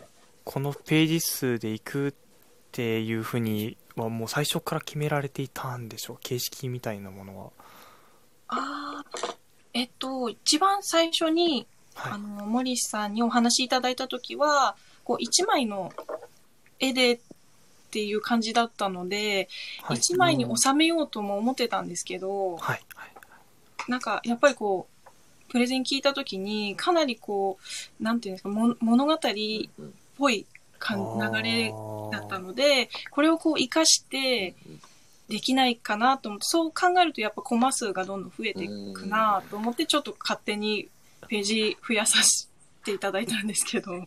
いやーありがたすぎる。ありがたしく感じない。ですよね。すごい。いや、すごかった。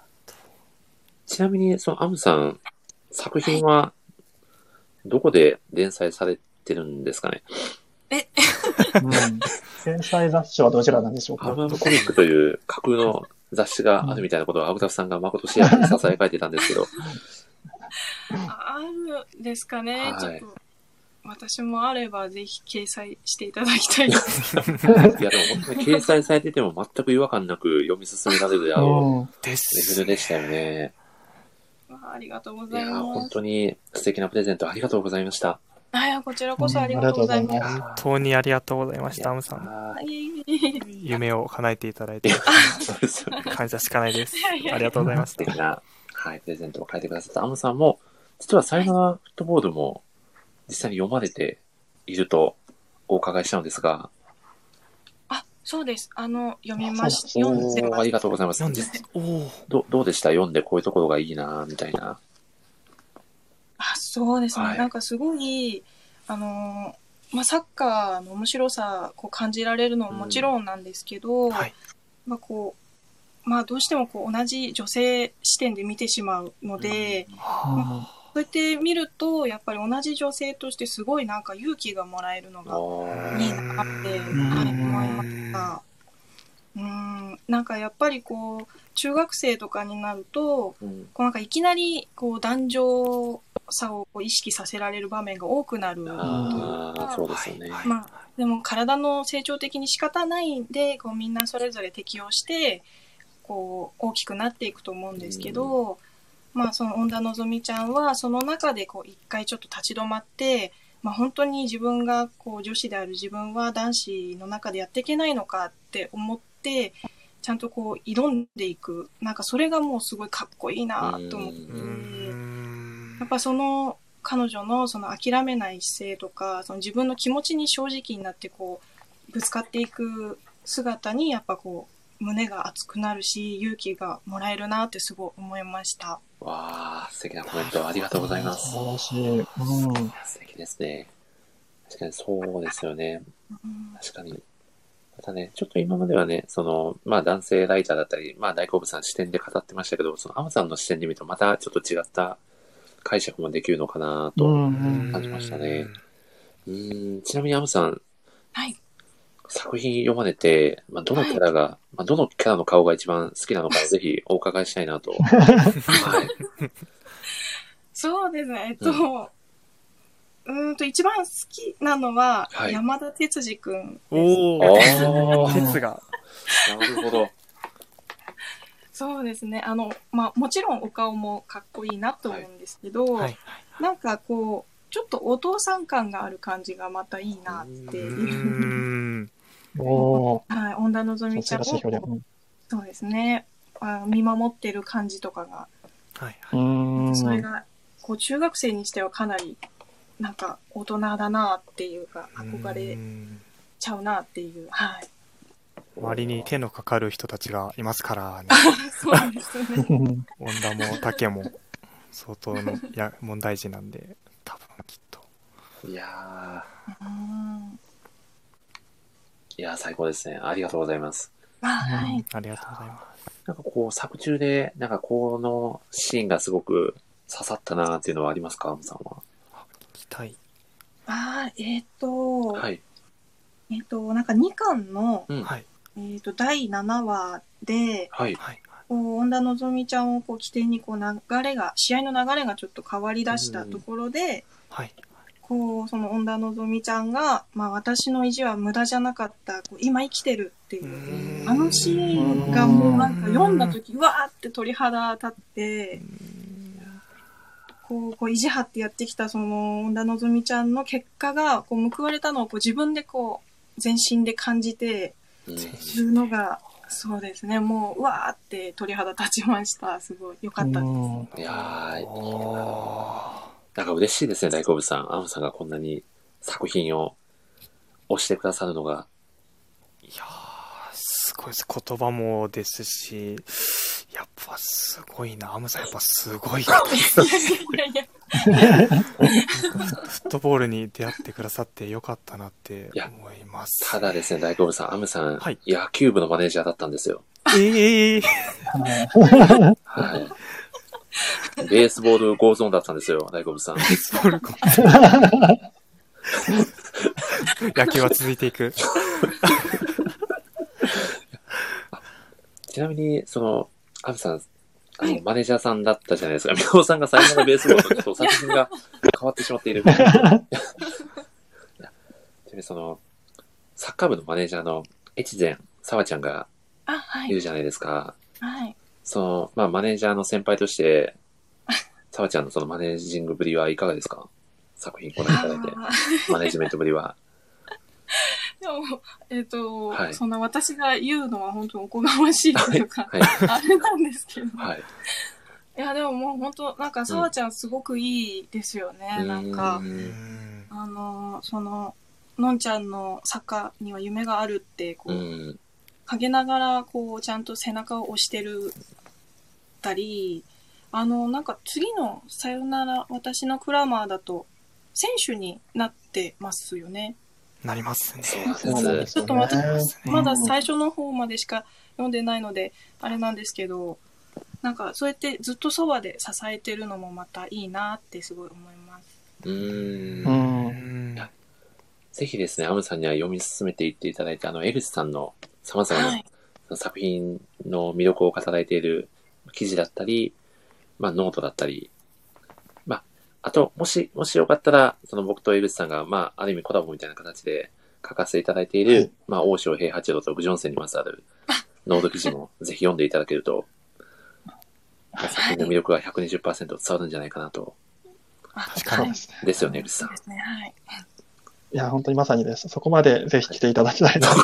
一緒の仲間になっていただきたいな。いや、本当そうですね。うんはい。ぜひぜひ。ーはい。はい、ちょっとポカンとされちゃってますけど。そうそうですね。おそらくポカンとされて、もう間違いないと思うんですけど。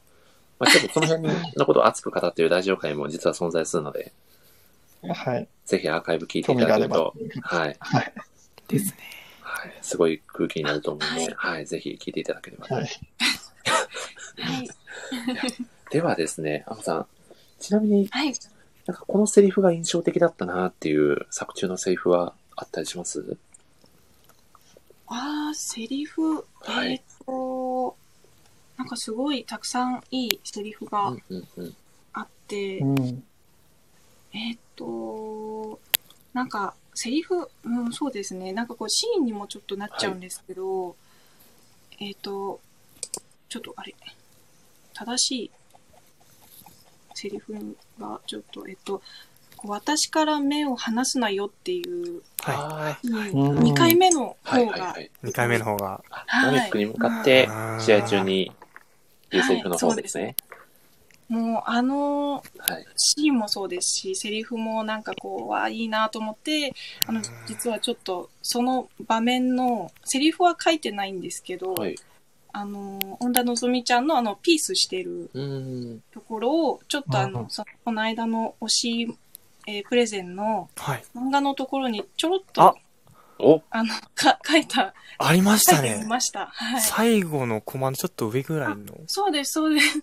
上から2コマ目です。あ、はい、そうです。えっ、と、江口さんが扉をああ、開けてなるほど。はい。本当だちょ。っとそのポーズが好きで、えー、あました。はい。あすごい。のあのシーンを。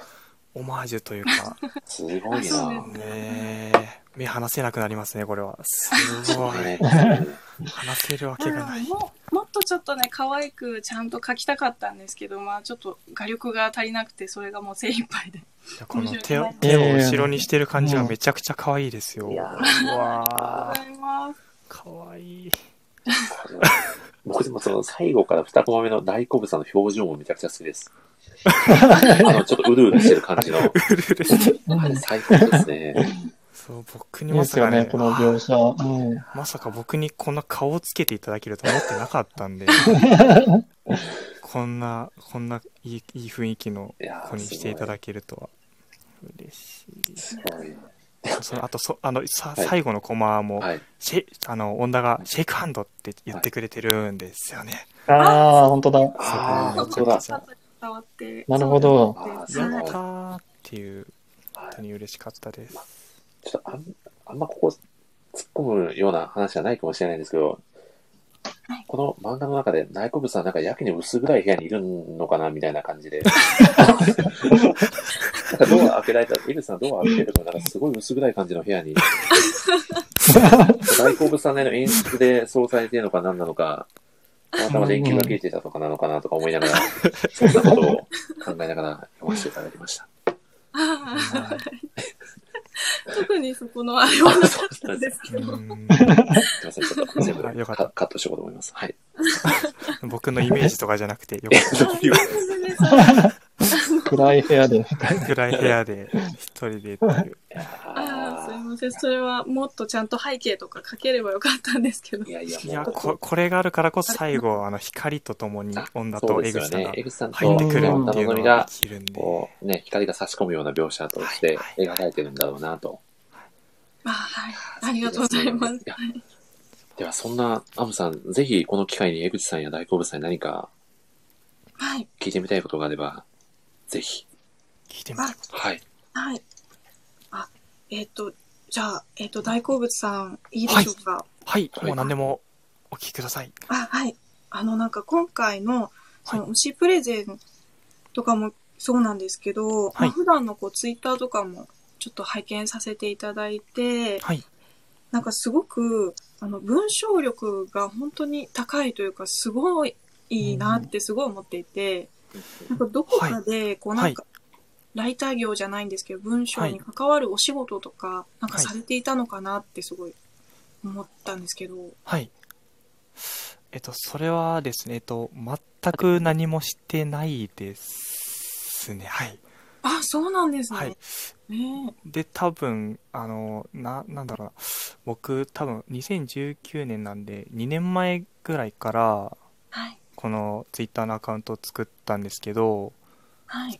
作った理由がその漫画とかアニメ見ててなんか思ったことを言葉にしたいみたいなそういう動機で作っててでもうそれってやってみたらめちゃくちゃ実は難しいことだってのがに気づいてうん。であの結構絶望してたんですよその自分の文章力のなさに最初の頃のやつとか見てもらうと分かるんですけども、悔しくて悔しくて仕方なくて。でもうそんな時にそのクラマとか4月に出会ってその作品の中の言葉に荒川先生があの描かれている言葉にめちゃくちゃ励まされてで人を救ってくれる言葉ってあるんだなみたいなのを思って僕もちょっとでも近づけたらなっていうのでそうです。それでツイッターのあの他の方のツイートとかちょっと見てあこういう風に書いたら伝わるんだなとかあとなんか開業とかってあるじゃないですか。はい。何文字で開業するとかそういうのもなんかツイートしながら見つけていってでできるだけ見やすくみたいなのもちょっとやってそういう効果もあるんでうまく見えているんじゃないかなっていう感じですねはいすごい。ありがとうございまいす。やとんでもないですありがとうございまなんかこう、お話伺っていると、とても真摯に、その言葉と向き合っている方なんだなという印象をとんでもないです。受けましたね。すごい感情が伝わってくるツイートだなといつも思ってます、うん大好物さんのは。えー、とんでもないです。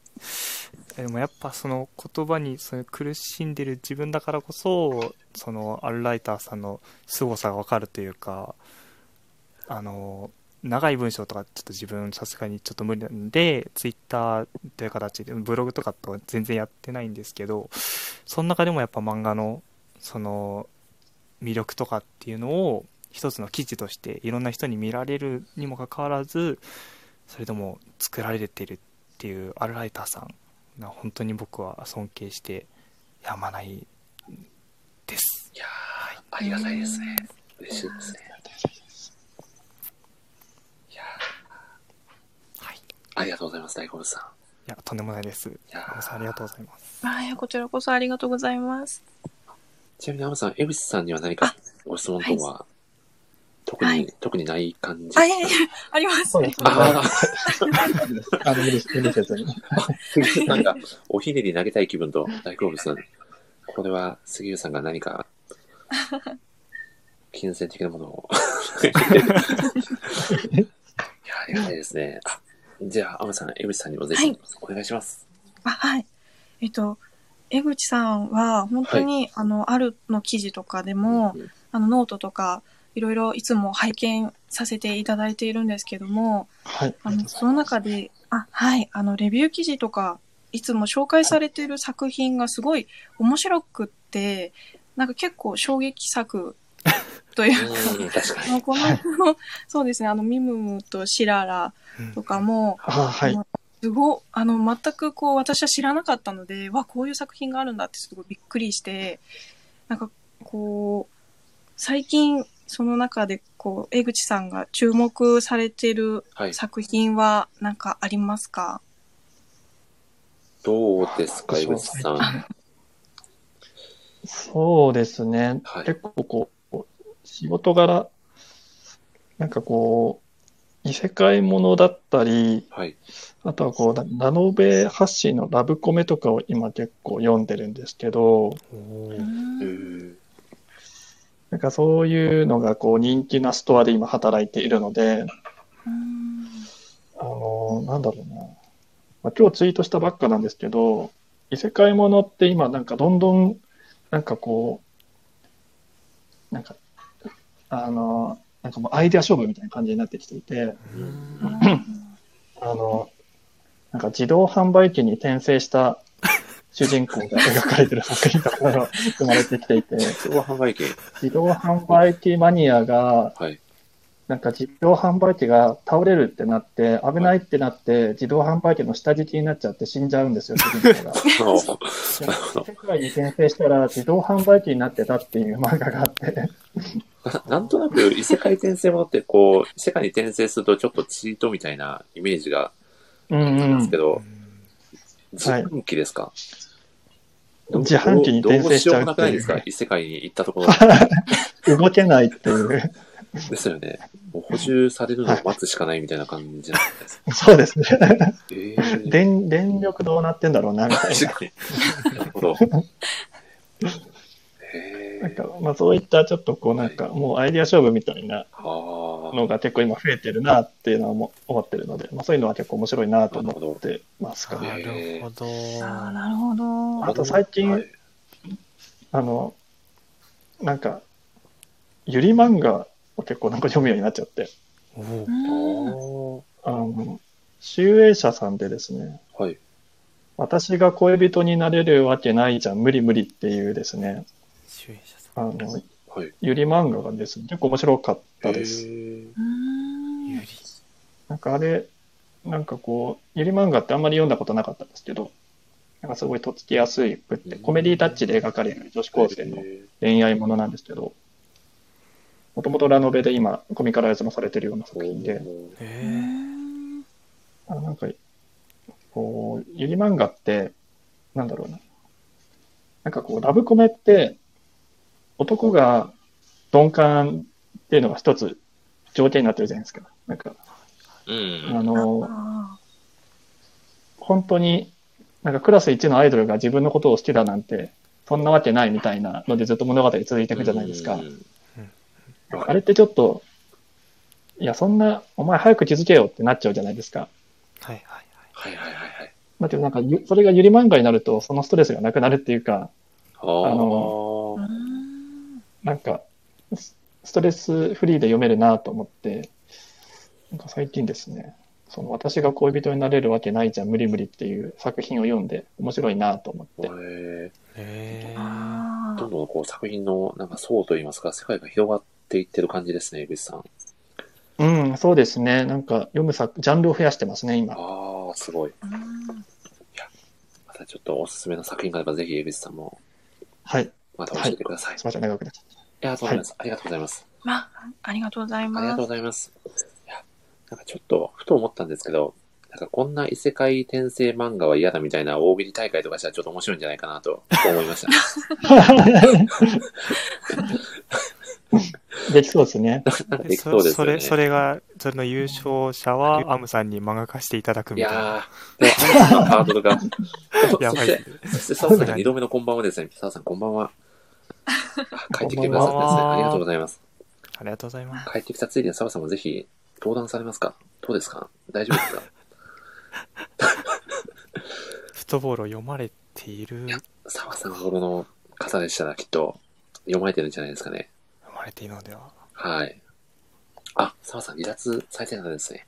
お帰りなさいませ。ちょっと異世界に転生されてたようで、澤さんが。あそうですいや、。ありがとうございます自。動販売機になはい。多分その間にアムさんが登場されてて、びっくりされて、あ、読んでなかったんですね。失礼いたしました。いやー、では逆に大好物さん、井口さん、ぜひ、アムさんに何かお聞きしてみたいこととかあったりしますか？どうどうですか？あじゃあ、ちょっと一個お、いいぜひぜひ、お願いいたします。あ、はい。あえっ、と、はい。アムさんが、その、アルライターさんになったきっかけみたいなのをちょっと知らないなと思って、うんお聞か、せいただけたらと思います。ぜひぜひお願いします、アムさん、お願いいたします。あ、はい。えっ、と、その今年の4月にアルライターに採用していただいたんですけど、はい。あの、えっ、と、今ちょっとイラストの方に力を入れていて、はい、はい。あの、あれなんですけど、1年前ぐらいに、こう、お家でできる仕事はないかなって思っていて、で、その時に、こう、ウェブライターっていう仕事をして、で、ちょこちょこ、こう、細々とこう、まあ、あの、いろんなメディアで書かせていただいてる中で、こう、なんか、やっぱりこう、なんか自分の好きな、あの、その漫画とかアニメとかすごく好きなので、なんかそれに関わる、こうメディアで書けたらなってこうぼんやり思っていて、で、その時にちょっとあの、別のウェブライターやってる方に、えっと、やっぱこう、ウェブライターとしてやっていくなら、こう、専門性があった方がいいよっていアドバイスいただいて、で、その時に私もずっと専業主婦なので、何もこう、資格とかそういうのがなくって、ああ、どうしようかなと思った時にずっとこう漫画とかアニメとか、まあ、声優さんとかすごい好きでうん、あの、ずっとそれだけはあったので、もう、なんならいっそこう好きなことを突き詰めようと思って、こう、漫画ライターとか、こう、検索してるところに、こう、R さんが引っかかって、で、ちょう、ど、あの、応募してたので、こう、まあ、今だって感じで、こう、テストライティングを、はい、送らせていただいたのがきっかけです。はい。あそうだったんですね。ありがとうございます。ああ、いえいえいえはいやー。いや、すごいですね。そして、リギーさんがウェブライターになろうと思って、すぐ様々な媒体で書けるのすごいとおっしゃってくださってますね。ううんんああ、すごいありがとうございますす。そこもすごいですよねいやいや。そしてね、うん好きをね、仕事に、実際に仕事にされるっていうのも本当に、まだじゃあライター系活動をされてからそんなに日が経ってないっていうことですよね。ちょうど1年ぐらい。そうそうですね、はい、もう全然、本当はにすごいですよね。い。いやいやいやいやいや。いや、そう、そしてね、あの漫画の、ね、画力も素晴らしいし、杉浦さんもそう、うん。はい、おっしゃってくださってますし、はい。澤さんがリギーさん何者なんだとね、コメントくださってますが、誰なんでしょうね、リゲさん。ね、本当に。森下さんが拾っていたんで、あれ誰なんだろうなって感じですって。ちょちょちょささすがにのラッパーの方ですね、リゲさんはね。はい。リゲさん気になる自ではないですね。まあ、でもあんまそこ引っかかってるのもね、ちょっと時間がもったいないので、そうそう、次の、やっていただこうと思います。えー、そうです。あ、じゃあ、エフシさんはどうですか？山さんに何かはい。お聞きしたいことだったり。アムさん、そうですね、今お話にも出てましたけど、なんかすごいアニメとか漫画に造形が深い方なんだろうなって思っていて、なんかこう、なんだろうな、最近、この作品推してますみたいなのがあれば、アニメでも漫画でも教えていただきたいなって思います。ああ、えっと、もうずっとなんですけど、あ、うん。はい。ちょっとアニメ、アニメでも大丈夫ですか？アニメ、はいあそうですね。えっと、あの、もうずっと推してる作品なんですけど、はい。多分以前こちらのあの森さんのラジオでもああれですちょねっ。とこうざわざわさせてしまった また蒸し返してしまってあれなんですけどおなんだろう。あのうん私のもう本当に人生最大の推し作品と言っても過言ではないあの歌のプリンス様っていう通称、歌プリですね。そうです歌歌プリはもうずっとはい今もずっと推し続けてまあ最近もはい。はい今度そうですねライブも行くので結構今お熱いコンテンツになってます、えーはいへハムさんがツイートされてたのって、歌プリの、あれですかね、ライブの、あれですか？そうです。はい。ライブビューイングに。はいなんかイラ。ストをね、あ、歌プリのあれなんですね。あ、そうです。はい。ういやーーん。ちょっとアドライターさんの中にも歌プリ熱がかなり高い方が何名かいらっしゃいそうな雰囲気ですよね。ーへあ、そうですよね。よねあの、ちゃんめいさんとか、あの、うん確かお好きだったような。はい。ーへいや、すごいな杉浦さんが推しがいるって最高ですよね、と。素敵なコメント。いうんやー、そうですよねうん。いやー、ちょっとライブの感想もぜひまた、ね、そうですね。はい聞きたいです。ーうんちょっとアムさん主催の歌プリ会なんてあってもいいんじゃないかなともちょっと思ってますので、うんはい、ぜひ。歌プリの魅力をなんかもっと教えてほしいなそうですね。ちょっとと思いますね。僕がその歌プリあまりわからない勢で参加するので、ちょっとそこにプレゼンをしていただくみたいな形で、えー、そう本当ですねか団体に全然。討論いただくと、なんかこう、世界が出ていくような気がして楽しいんじゃないかなと、まあ、ありがとうございます。ぜひ、また、はい。企画したいなと思いますので、もしよかったら、あ はいぜひお願いします。次回が決まった。いやー、決まりましたね。ありがとうございます。こんな感じで、ちょっともうバンバン決まっていくので、はい。実は11月のラジオ会ももう3つぐらい決まってる。予定がそう。なんですよ。あ先々まで予定が決まっているという、ありがたい話でー、すごい行ございましてですね。ね、本当に行動力がすごいですよね。いや、すごいですうんありがとうございます。け計画性と行動力が凄まじすぎますね。いやあと、無茶ぶりと。めちゃめいやちゃ。そうなんですよ。本当に、いつかめちゃくちゃ怒られる日が来るんじゃないかなと思いながら、ちょっとこう、こんなこと考えつつ、はい、ぼちぼちやらせていただいております。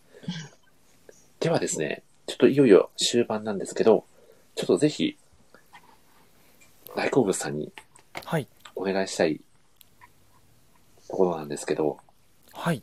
こう、以前、才能の私のクラマーの、はい最終回、まあ、完結記念の時にもはい飾っていただいたかと思うんですけど、はいこの才能のフットボールという作品を通して、はい。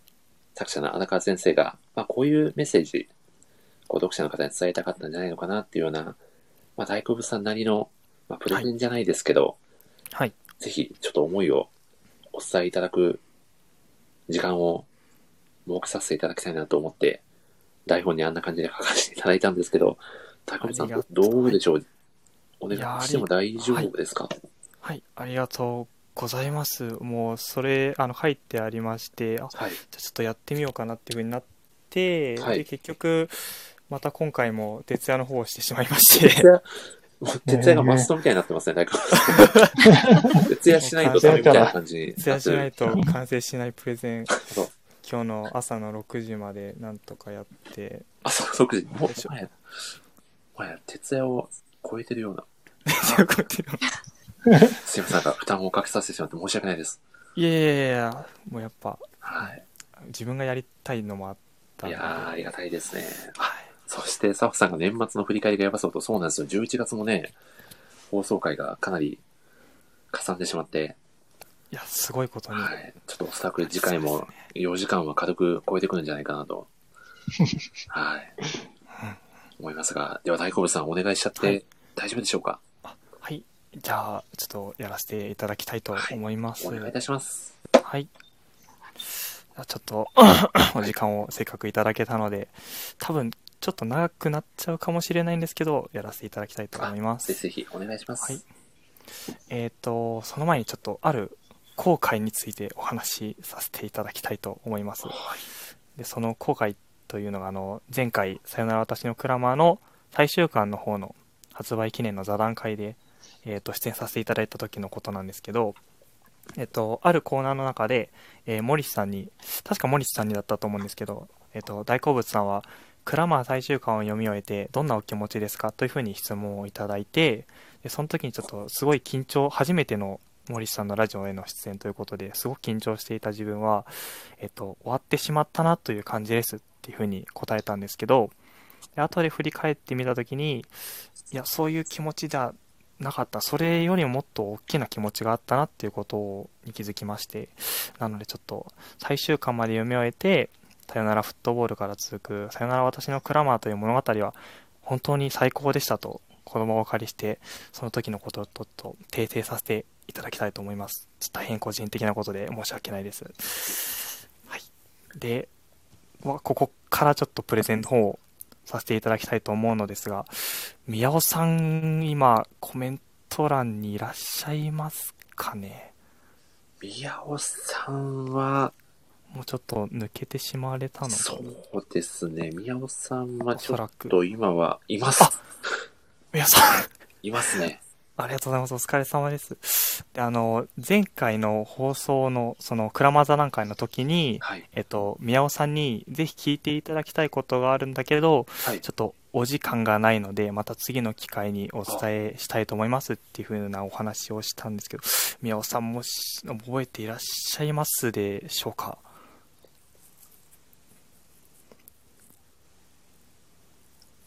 ど うどうですかね。6ヶ月前の話なんでなかなか多分覚えてらっしゃらないかもしれないんですけどそうですね。アイコンの表情から察するにきっと覚えてますね。あ覚えてます。コメントください。すごいアイコンの表情で分かってしまうありがとうございます。じゃあちょっとそこでしたかった話をぜひ今から。させていただければと思いますはい。お願いいたします。はい。で、これはちょっと、クラマーの方に入ってしまうんですけど、さよならフットボールから、さよなら私のクラマーを最終巻まで、えー、と読み終えた時に、とある国民的スポーツ漫画と、えー共通点があったり、作品の中にセリフとして、あセリフがその引用されていたりするということに気づきました。えー例えば、どういうところかと言いますと、えーまず、主人公ワラビズのチームの成り立ちとか、そのチームがある、チームの持っている雰囲気が、その国民的スポーツ漫画のあるあるチームと少し似ているなというふうに感じました。えーやる気のない監督のせいで、3年生の先輩たちが辞めてしまっても、えーずっとサッカーへの情熱を持ち続けて練習してきた田瀬、田瀬選手と、あと彼女を支える絆の深い同級生の宮坂とか岸とか御徒町。で、そこに、えっ、と、才能と同じ情熱を持った恩田や宗や差崎たちが加わって、だんだんと強いチームに、一つのチームになっていくっていうところだったり、あと、チームの雰囲気とか関係性として、めちゃくちゃ仲良しというわけではないというか、お互いのことをなんかライバル視していて、時に罵倒もあるんですけど、でもお互いに例えば恩田がすごいやつだっていうふうにちょっとみんなが思ってたりとか、で、スオも早い、早いところ早いんだよな、みたいにちょっと認め合っているっていう部分が、その作品とちょっと似ているなというところとして挙げられます。であとですね、作中に登場するセリフにも何箇所かその作品を文字もんと引用されたようなセリフがありまして、例えば、クラマーの2巻ですと、えー4話の10ページのですね、粗志崎のセリフなんですけど、えー、えーと、佃、佃とマッチアップしている粗志崎が、諦めの悪い女はモテないよって言われて、で、粗崎が、ある偉人が言ったわ。諦めたらその恋は、試合終了ぜよってね。っていう風に返すんですよね。またある時は、さよならフットボールの2巻の220ページに、えっ、と、このようなセリフが出てきます。えー、恩田が、ナメックを見て言ったセリフなんですけど、あの泣き虫がサッカー選手になってら、っていう風に言います。で、えっ、ー、と、さよなら私のクラマーの方の12巻の、えー、76ページでですね、えっ、と、試合を見ていた、えっ、と、浦和じゃなくて、栄戦船橋の浦川茜選手が、えっ、と、恩田と、の、ま、恩田のプレーを見て、えー、この試合、えー、8番に15番のマンマーク。当然の選択ね。今までは悠長すぎたのよ。えー、混連感に突き放されても、全得点に絡む彼女の存在が、ワラビーズを何度でも蘇らせるっていうシーンがあります。で、えっ、ー、と、これらのシーンであれって自分がちょっと思っていたところがあるんですけど、最終巻まで読んだ時に、うすうす、その、似てるんじゃないかって思っていたのが確信に変わりまして、でそれが14巻の54話の103ページの深津監督のセリフなんですけど、えっ、ー、と、試合をしていて、粗崎とか、えっ、ー、と、ベンチに座っている粗崎や、えっ、ー、と、スオーにかけたセリフで、えっ、と、ゲーゲンプレッシングっていう体に負担のかかるプレー、あと、新しい戦術を取り入れて、でも、その戦術を、あの、交代する時間を、タイミングを見誤って、で、自分のミスを解雇する深津監督のセリフで、えー、連携がどんどん良くなる。お前らを見たくて変えられなかった。すまん、俺のミスだ。って、えっ、ー、と、深津監督が言うセリフがあります。で、これでもしかしたらもうピンときている方もいらっしゃるのではないかと思うんですけど、例えば1個目のセリフは、あれですね、えっ、ー、と、粗志崎の言ったセリフ。諦めたらその恋は試合終了ぜよ。これは、あの、安西先生が言っているセリフであったり、あと、えっ、ー、と、もう一個は、あの泣き虫がサッカー選手になってらっていうのは、自分の中だと、えっと、水戸洋平が、あの、春道、花道にかけたバスケット選手になっちまったのさっていうセリフとちょっと似ているなっていうところ。であったり、あと、えっと、14巻の最後の103ページの深津監督のセリフは、あれです。えー、っと、すまん、俺のミスだ。あの、連携がどんどん良くなるお前らを見たくて、入られなかったすまん、俺のミスだっていうところは、えー、と、花道が怪我をして、えー、と、ベンチに座った後に、安西先生が花道にかけた言葉とちょっと似ているなということで、この作品は、このさよなら私のクラマー、さよならフットボールという作品は、えっと、あの国民的バスケットボール漫画であるスラムダンクと重なる部分が存在しているのではないかということです。で、キャラクターにもそれは現れていたりして、例えば、女だったら、えっ、ー、と、ガタツなところ、あと、怒った時によく、女はウフォってなるんですよね。で、あと、えっ、ー、と、どんなにファールっぽいことをされても倒れない、当たり負けしないフィジカルとか、誰もが目を見張る身体能力を持っている。そして、たとえ何点差をつけられたとしても、どんな逆境にあっても諦めない強い心を持っていて、人を引きつける強い言葉を言い放つと。でそういうところが花道だったり、赤木の要素を受け継いでいるんじゃないかなっていうことを思わせてくれます。で、あと、スオーですね。スオーは普段は無口だけど、内側に熱いものを秘めていると。で、ボールを持ったら敵をぶち抜くことしか考えていない。天上天芸、唯我独尊。そう、不愛想こそ、不愛想こと、スオースミではルカ楓を思わせるようなキャラクターでもあります。でだからこそ、この2人があのコンビネーションで点を決めた時、女とスオはハイタッチを交わすんじゃないかなっていう。花道とルカのあのシーンから、そういうところは来てるんじゃないかなっていうふうに考えました。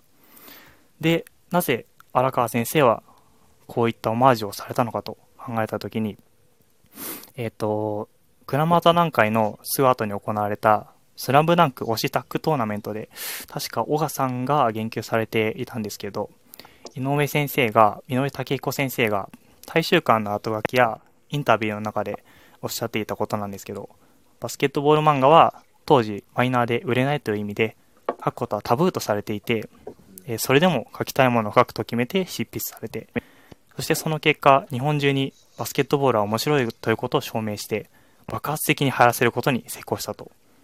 でそんな偉大な先人である井上武彦先生のリスペクトと荒川先生自身もアラビーズや作中に登場するライバルチームたちを見て読者に女子サッカーには夢未来や夢があると思ってもらえるようなサッカーをしたいという女の子が増えて女のように一人寂しい思いをする子が減って仲間と楽しくサッカーをする子が増えてほしいなという思いがあって題材は違うけれどもまだマイナーである競技を世間に広めるっていうことへの挑戦とその先人である井上先生のリスペクトを込めてこういった描写が散りばめられているんじゃないかなと思いました、えーさよならフットボールもそしてさよなら私のクラマーという作品も作品に出会ったことで自分が女子サッカーや江口さん森氏さんをはじめとしたアルライターの皆様とお知り合いになれたりそしてこんな素敵な場に呼んでいただけるようになったりそしてアムさんに漫画化していただけたように読むことで一生ものの勇気と時に奇跡のような瞬間に出会わせてくれると僕は自信を持っている作品なので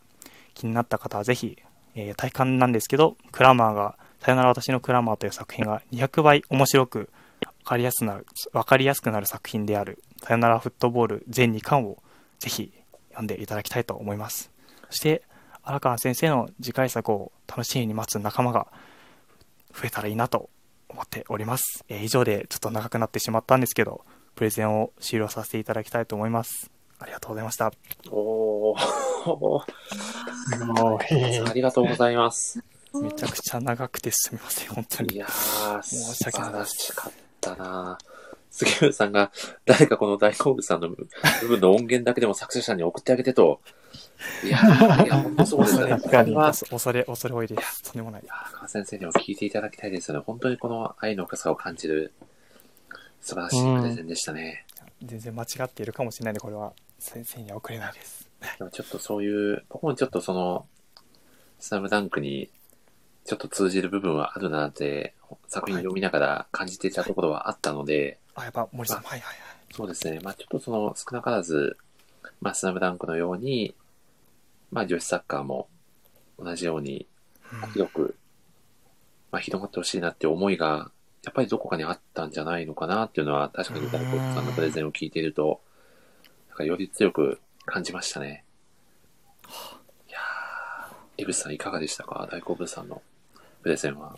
そうですね。本当になんかこう、自分の思いだったり、あの、なんか伝えたいことをちゃんと、今回のように言葉にされて伝えるっていうの、大好物さんすごい、なんか素敵で、なんか、あの、すごい文章力あるなっていうのは思いました。なんか本当に大好物さんのその誠実な、誠実でかつなんか漫画好きっていうところが、あの、すごい伝わってきて、うーん。本当に、あの、杉江さんも書かれてましたけど、荒川先生に聞かせたいなって思いますね。ああ、そうですよねて。もらいたいなって思いいまやーそんな江口さんに言ってもらえたら嬉しすぎます、ありがとうございますいやー、すごい。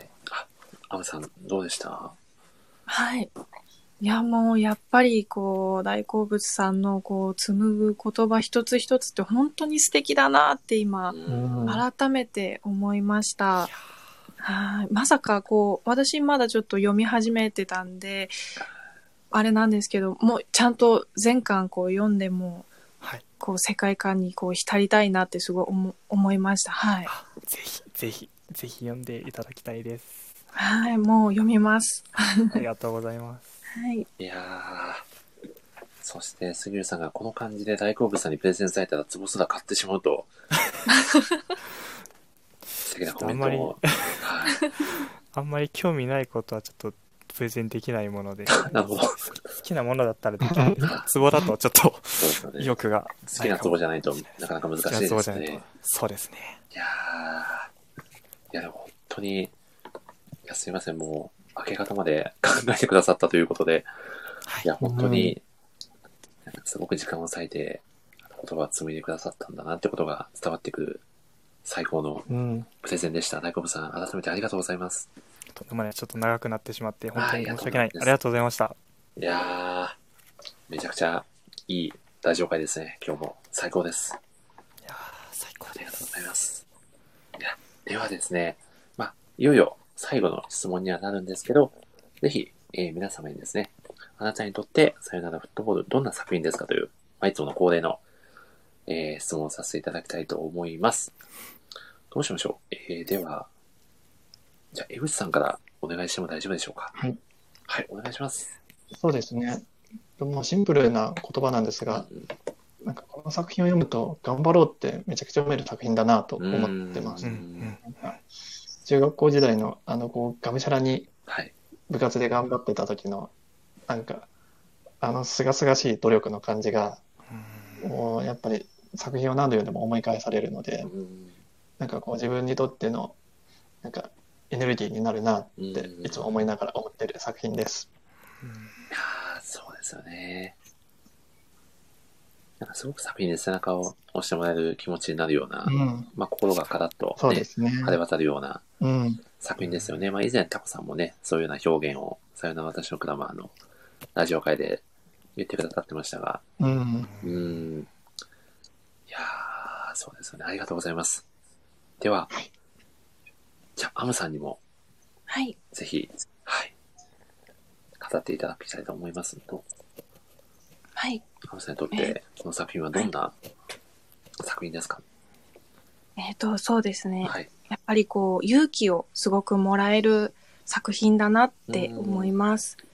なんかこう、やっぱりこう、女の子がこう、サッカーをやるとか、うんまあサッカーだけじゃなくてもこう、野球とか、なかなかこう、な、なんて言うんでしょうね。やっぱこう、男子に比べてしまうと、こう、環境が限られてるんスポーツでも、こう、負けずにこうやれるんだよっていうのを、こう、すごく作品からうん感じられて、やっぱこれを見て勇気をもらって、私もこう、頑張ろうって思える子がたくさんいるんだろうなって思うし、まあ私自身もそうですし、うんこう、もしこう、娘がもうちょっとこう大きくなって、まあ、こう、大きくなってこう漫画読める年とかになったら、ぜひこう読ませてあげたいなって思う作品です。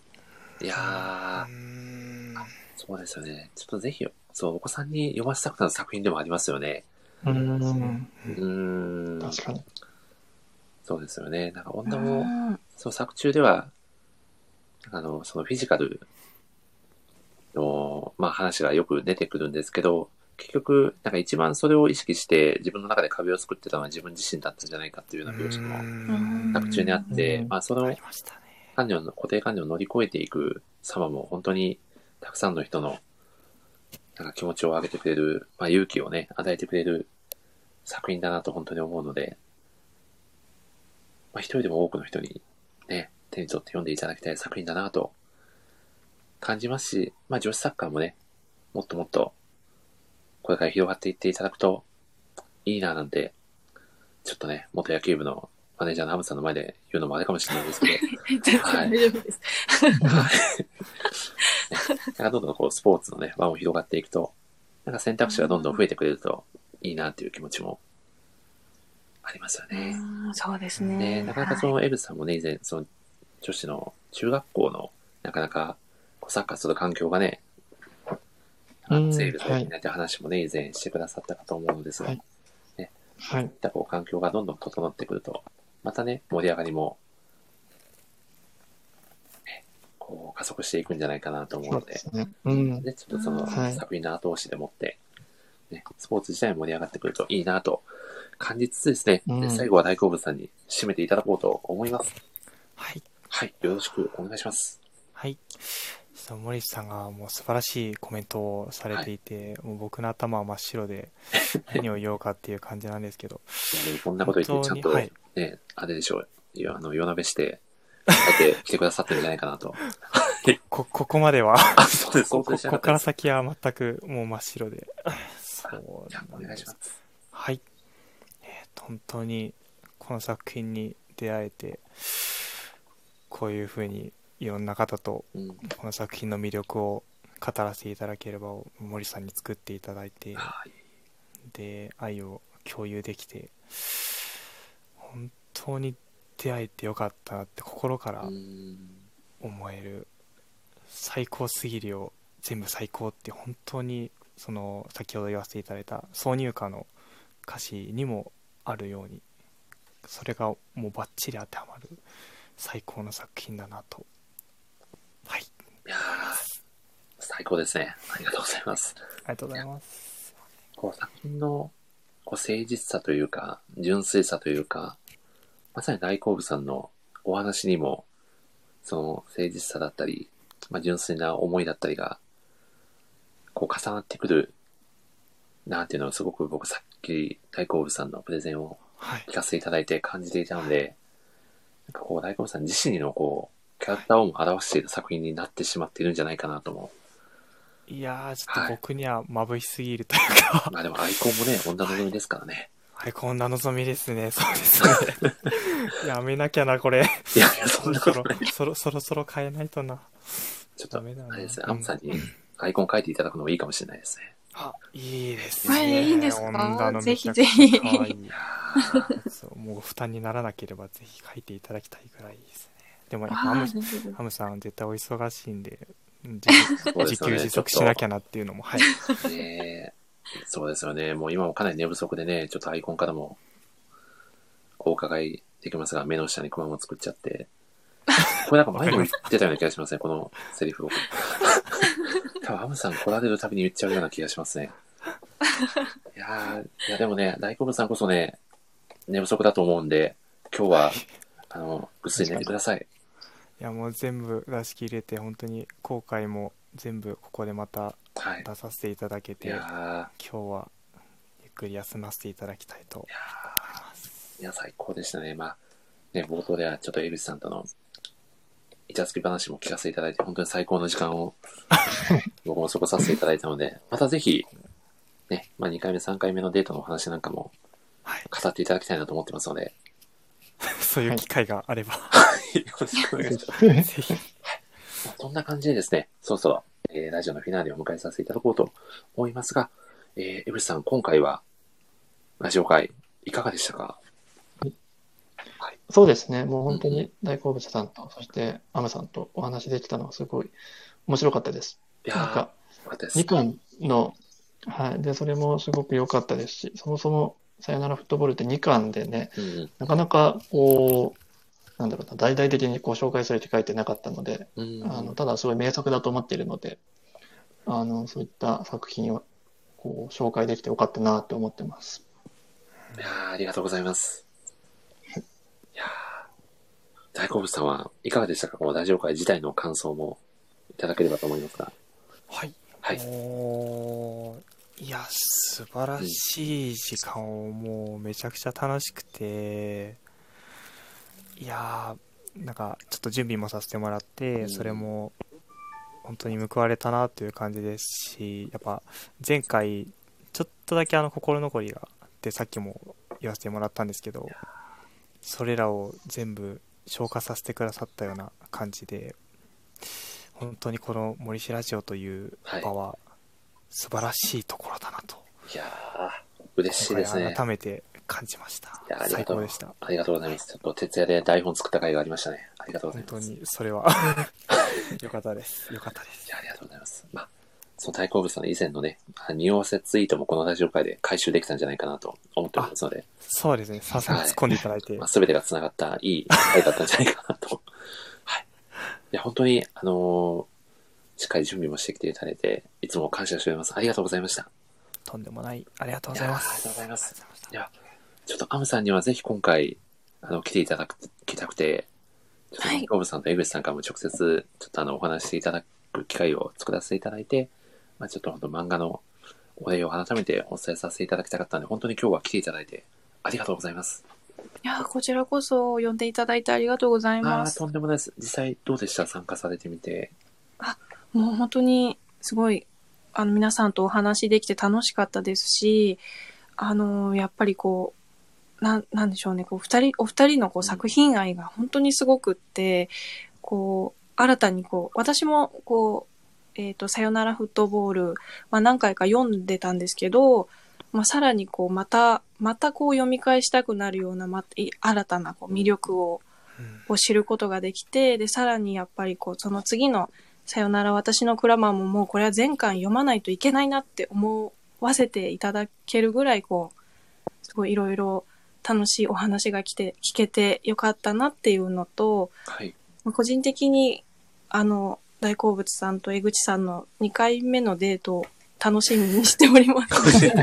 またツイートでもまた、ちょっと匂わせツイートが出るかもしれないので、いいで楽すね。しみにしてます。今度はちょっと手繋いでる写真とかが出てくるかもしれないですね。ちょっとガチのやつなんじゃないかと思って、逆に不安になっちゃいますよね。は い。でも、杉浦さんはアムさんの声が聞けてうれピーと、大好物さんも素敵なお声とね、うんコメントくださってますので、本当にアムさんのお声がめちゃくちゃ綺麗で、うーん、いや、癒しボイスですよね。もう聞きやすいし、ね、本当に思います。うん。いやいやいやいやいやいやーいや、本当に、アムさん、無理を言ってちょっと来ていただいて、本当にありがたかったです。またぜひいや遊びに来ていただければと思いますので、あ、はい。はい。いやったですね。いや、そんな感じでですね。はい。全2巻の作品をね、語るのにもう2時間20分が経とうとしているという、なかなかすごいことですよね。はい。そうですね。まあちょっと前半はね、ほとんどのどけ話みたいな感じで進んでいった ところもありますが、はい。いや、もう非常に今回も、まあいい回だったんじゃないかなと思います。まあこんな感じでですね、まあ、このラジオではですね、まあ、様々なライターさんや、まあ、漫画好きのお友達の方とですね、ただただ、まあ、自分たちが楽しくですね、まあ、好きな漫画について語るという、まあ、ラジオ配信を行っておりまして、えー、11月の放送もですね、いくつか決まっておりまして、ちょっと直近のラジオ会の告知だけさせていただきます。あ、えー、10月にですね、えー、また、次回はですね、ちょっと江口さんにも、またご参加いただく。またでしたっけそうですね。もう、皆さんもほぼ、もうメインパーソナリティぐらいの勢いで最近ラジオに出 ていただいて本当に恐縮なんですけど、はいえー毎月恒例の澤さんとの雑談会ラジオですね。はい、そうです。えー、10そうです月の、そちょっと忘れてたんじゃないですか、ゆきさん。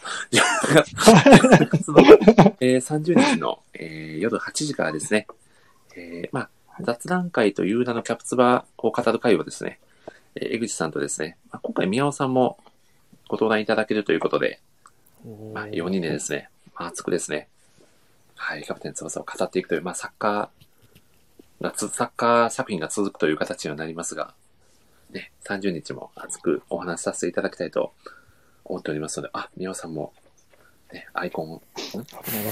その目をギョロッとさせてくださってますね。ちょっとね、僕と宮尾さんがかなり、半ば暴走気味に喋ってしまうんじゃないかという危険性もあるんで、エブさんいい感じに突っ込んでいただければと思いますので、わかりました。はい、30日今度はそちらのお二人のイチャイチャが見られる。そうですね。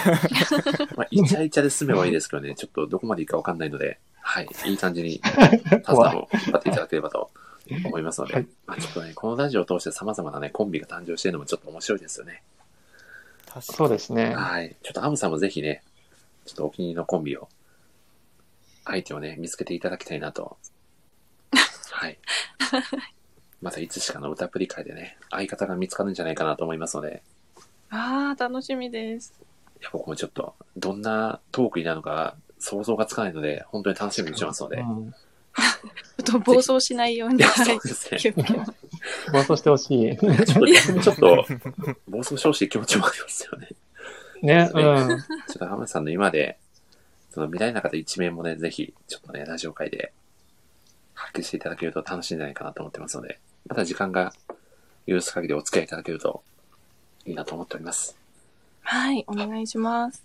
ありがとうございます。そしてですね、11月の5日の夜9時からですね、なんと今回ですね、この回はですね、ああるのライターさんではなくて、あのー、江口さん、もちろんご存知だと思うんですけど、うん。中谷エイトさんをあおー、おすごい。お呼びさせていただく。小説家ですねそうですね、小説家の、現在あの、クラウドファンディングでもチャレンジ中の中谷エイトさんをですね、ゲストにお招きして、うん。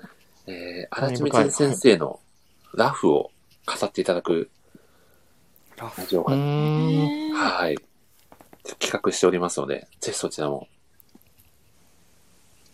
楽しみにしていただければと。ね、クラウドファンディングの話とかすごい聞いてみたいですね。そうなんですよ。ちょっと前半はね、そういった話もぜひうん。はい、お聞かせいただいて、まあ、もし、あのーラジオ、その時にリアルタイムで聞いてくださってる方も、ちょっとね、そういったお話も聞いていただいて、うんも。しあの、ご協力いただける方がね、いらっしゃれば、ぜひ、ね、そうですね。うん、後押ししていただけたらなと。を広げたいですよね。ううんん、そうですよね。すごくあの、大きなチャレンジをされている方なので、ちょっと普段のラジオ界とはまたちょっと違ったお話が聞けるんじゃないかなという楽しみがありますので、ぜひ、はい、あのご参加いただけそうだったら、リアルタイムで遊びに来ていただければと思います。ちょっと小説の話もね、ぜひいろいろお聞きしたいですよね。うん、聞きたい。はい。ですので、ちょっとね、11月もいろいろ動いておりますので、はい。ちょっと急に DM が届く方も何名かいらっしゃるかと思いますが、ね、可能な限りお付き合いいただければと思います。はい。ではですね、えー最後にですね、えーいつもの恒例のご挨拶。ではまた次回の放送でお会いしましょう。で、小声でせーのと、僕が言った後に皆さんで、えー、揃えてさようならと、えー言っていただくんですけど、せっかくなんで、どうでしょう、大久保さん。今日は大久保さんはいに、最後の指名の、僕はいつもやってるところを、喋っていただこうかなって思ってるんですけど、どうですか、大久保さん。えー、ちょっと僕も今頭真っ白になっあ、ちゃってそんなに？眠、眠気もあるんですけど、で？ちょっ大久保さんといろいろあって。これね、はい単純に寝不足が一番の原因だと思いますよ。そうですね。そうかもしれないです。あなんかすごいふわふわしてきて。いや、もう最後の最後なんで、ぜひ、大久保さん、はい今日はもう大久保さんが主役と言っても過言じゃないんじゃないかなと思っ。てますので、最後、いい感じに締めていただければと思います。わかりました。じゃあちょっと最後やらせていただきたいと思います。お願いします。はい。はい。はい。じゃあ行きます。お願いします。えー、では皆さん、はいさよならフットボールを読み返して、またここに集まれるように、いつかまた会いましょう。さようなら。さよなら。大久保さんが全然せーのと言ってくれなかったので、完璧に、すいません二の足をそうです踏んでしまいましたが、いや、全然大丈夫です。全然大丈夫です。うんいや、本当にさん、ありがとうございました。ありがとうございました。ありがとうございました。ありがとうございました。では、失礼いたします。さようなら。失礼しますさようなら。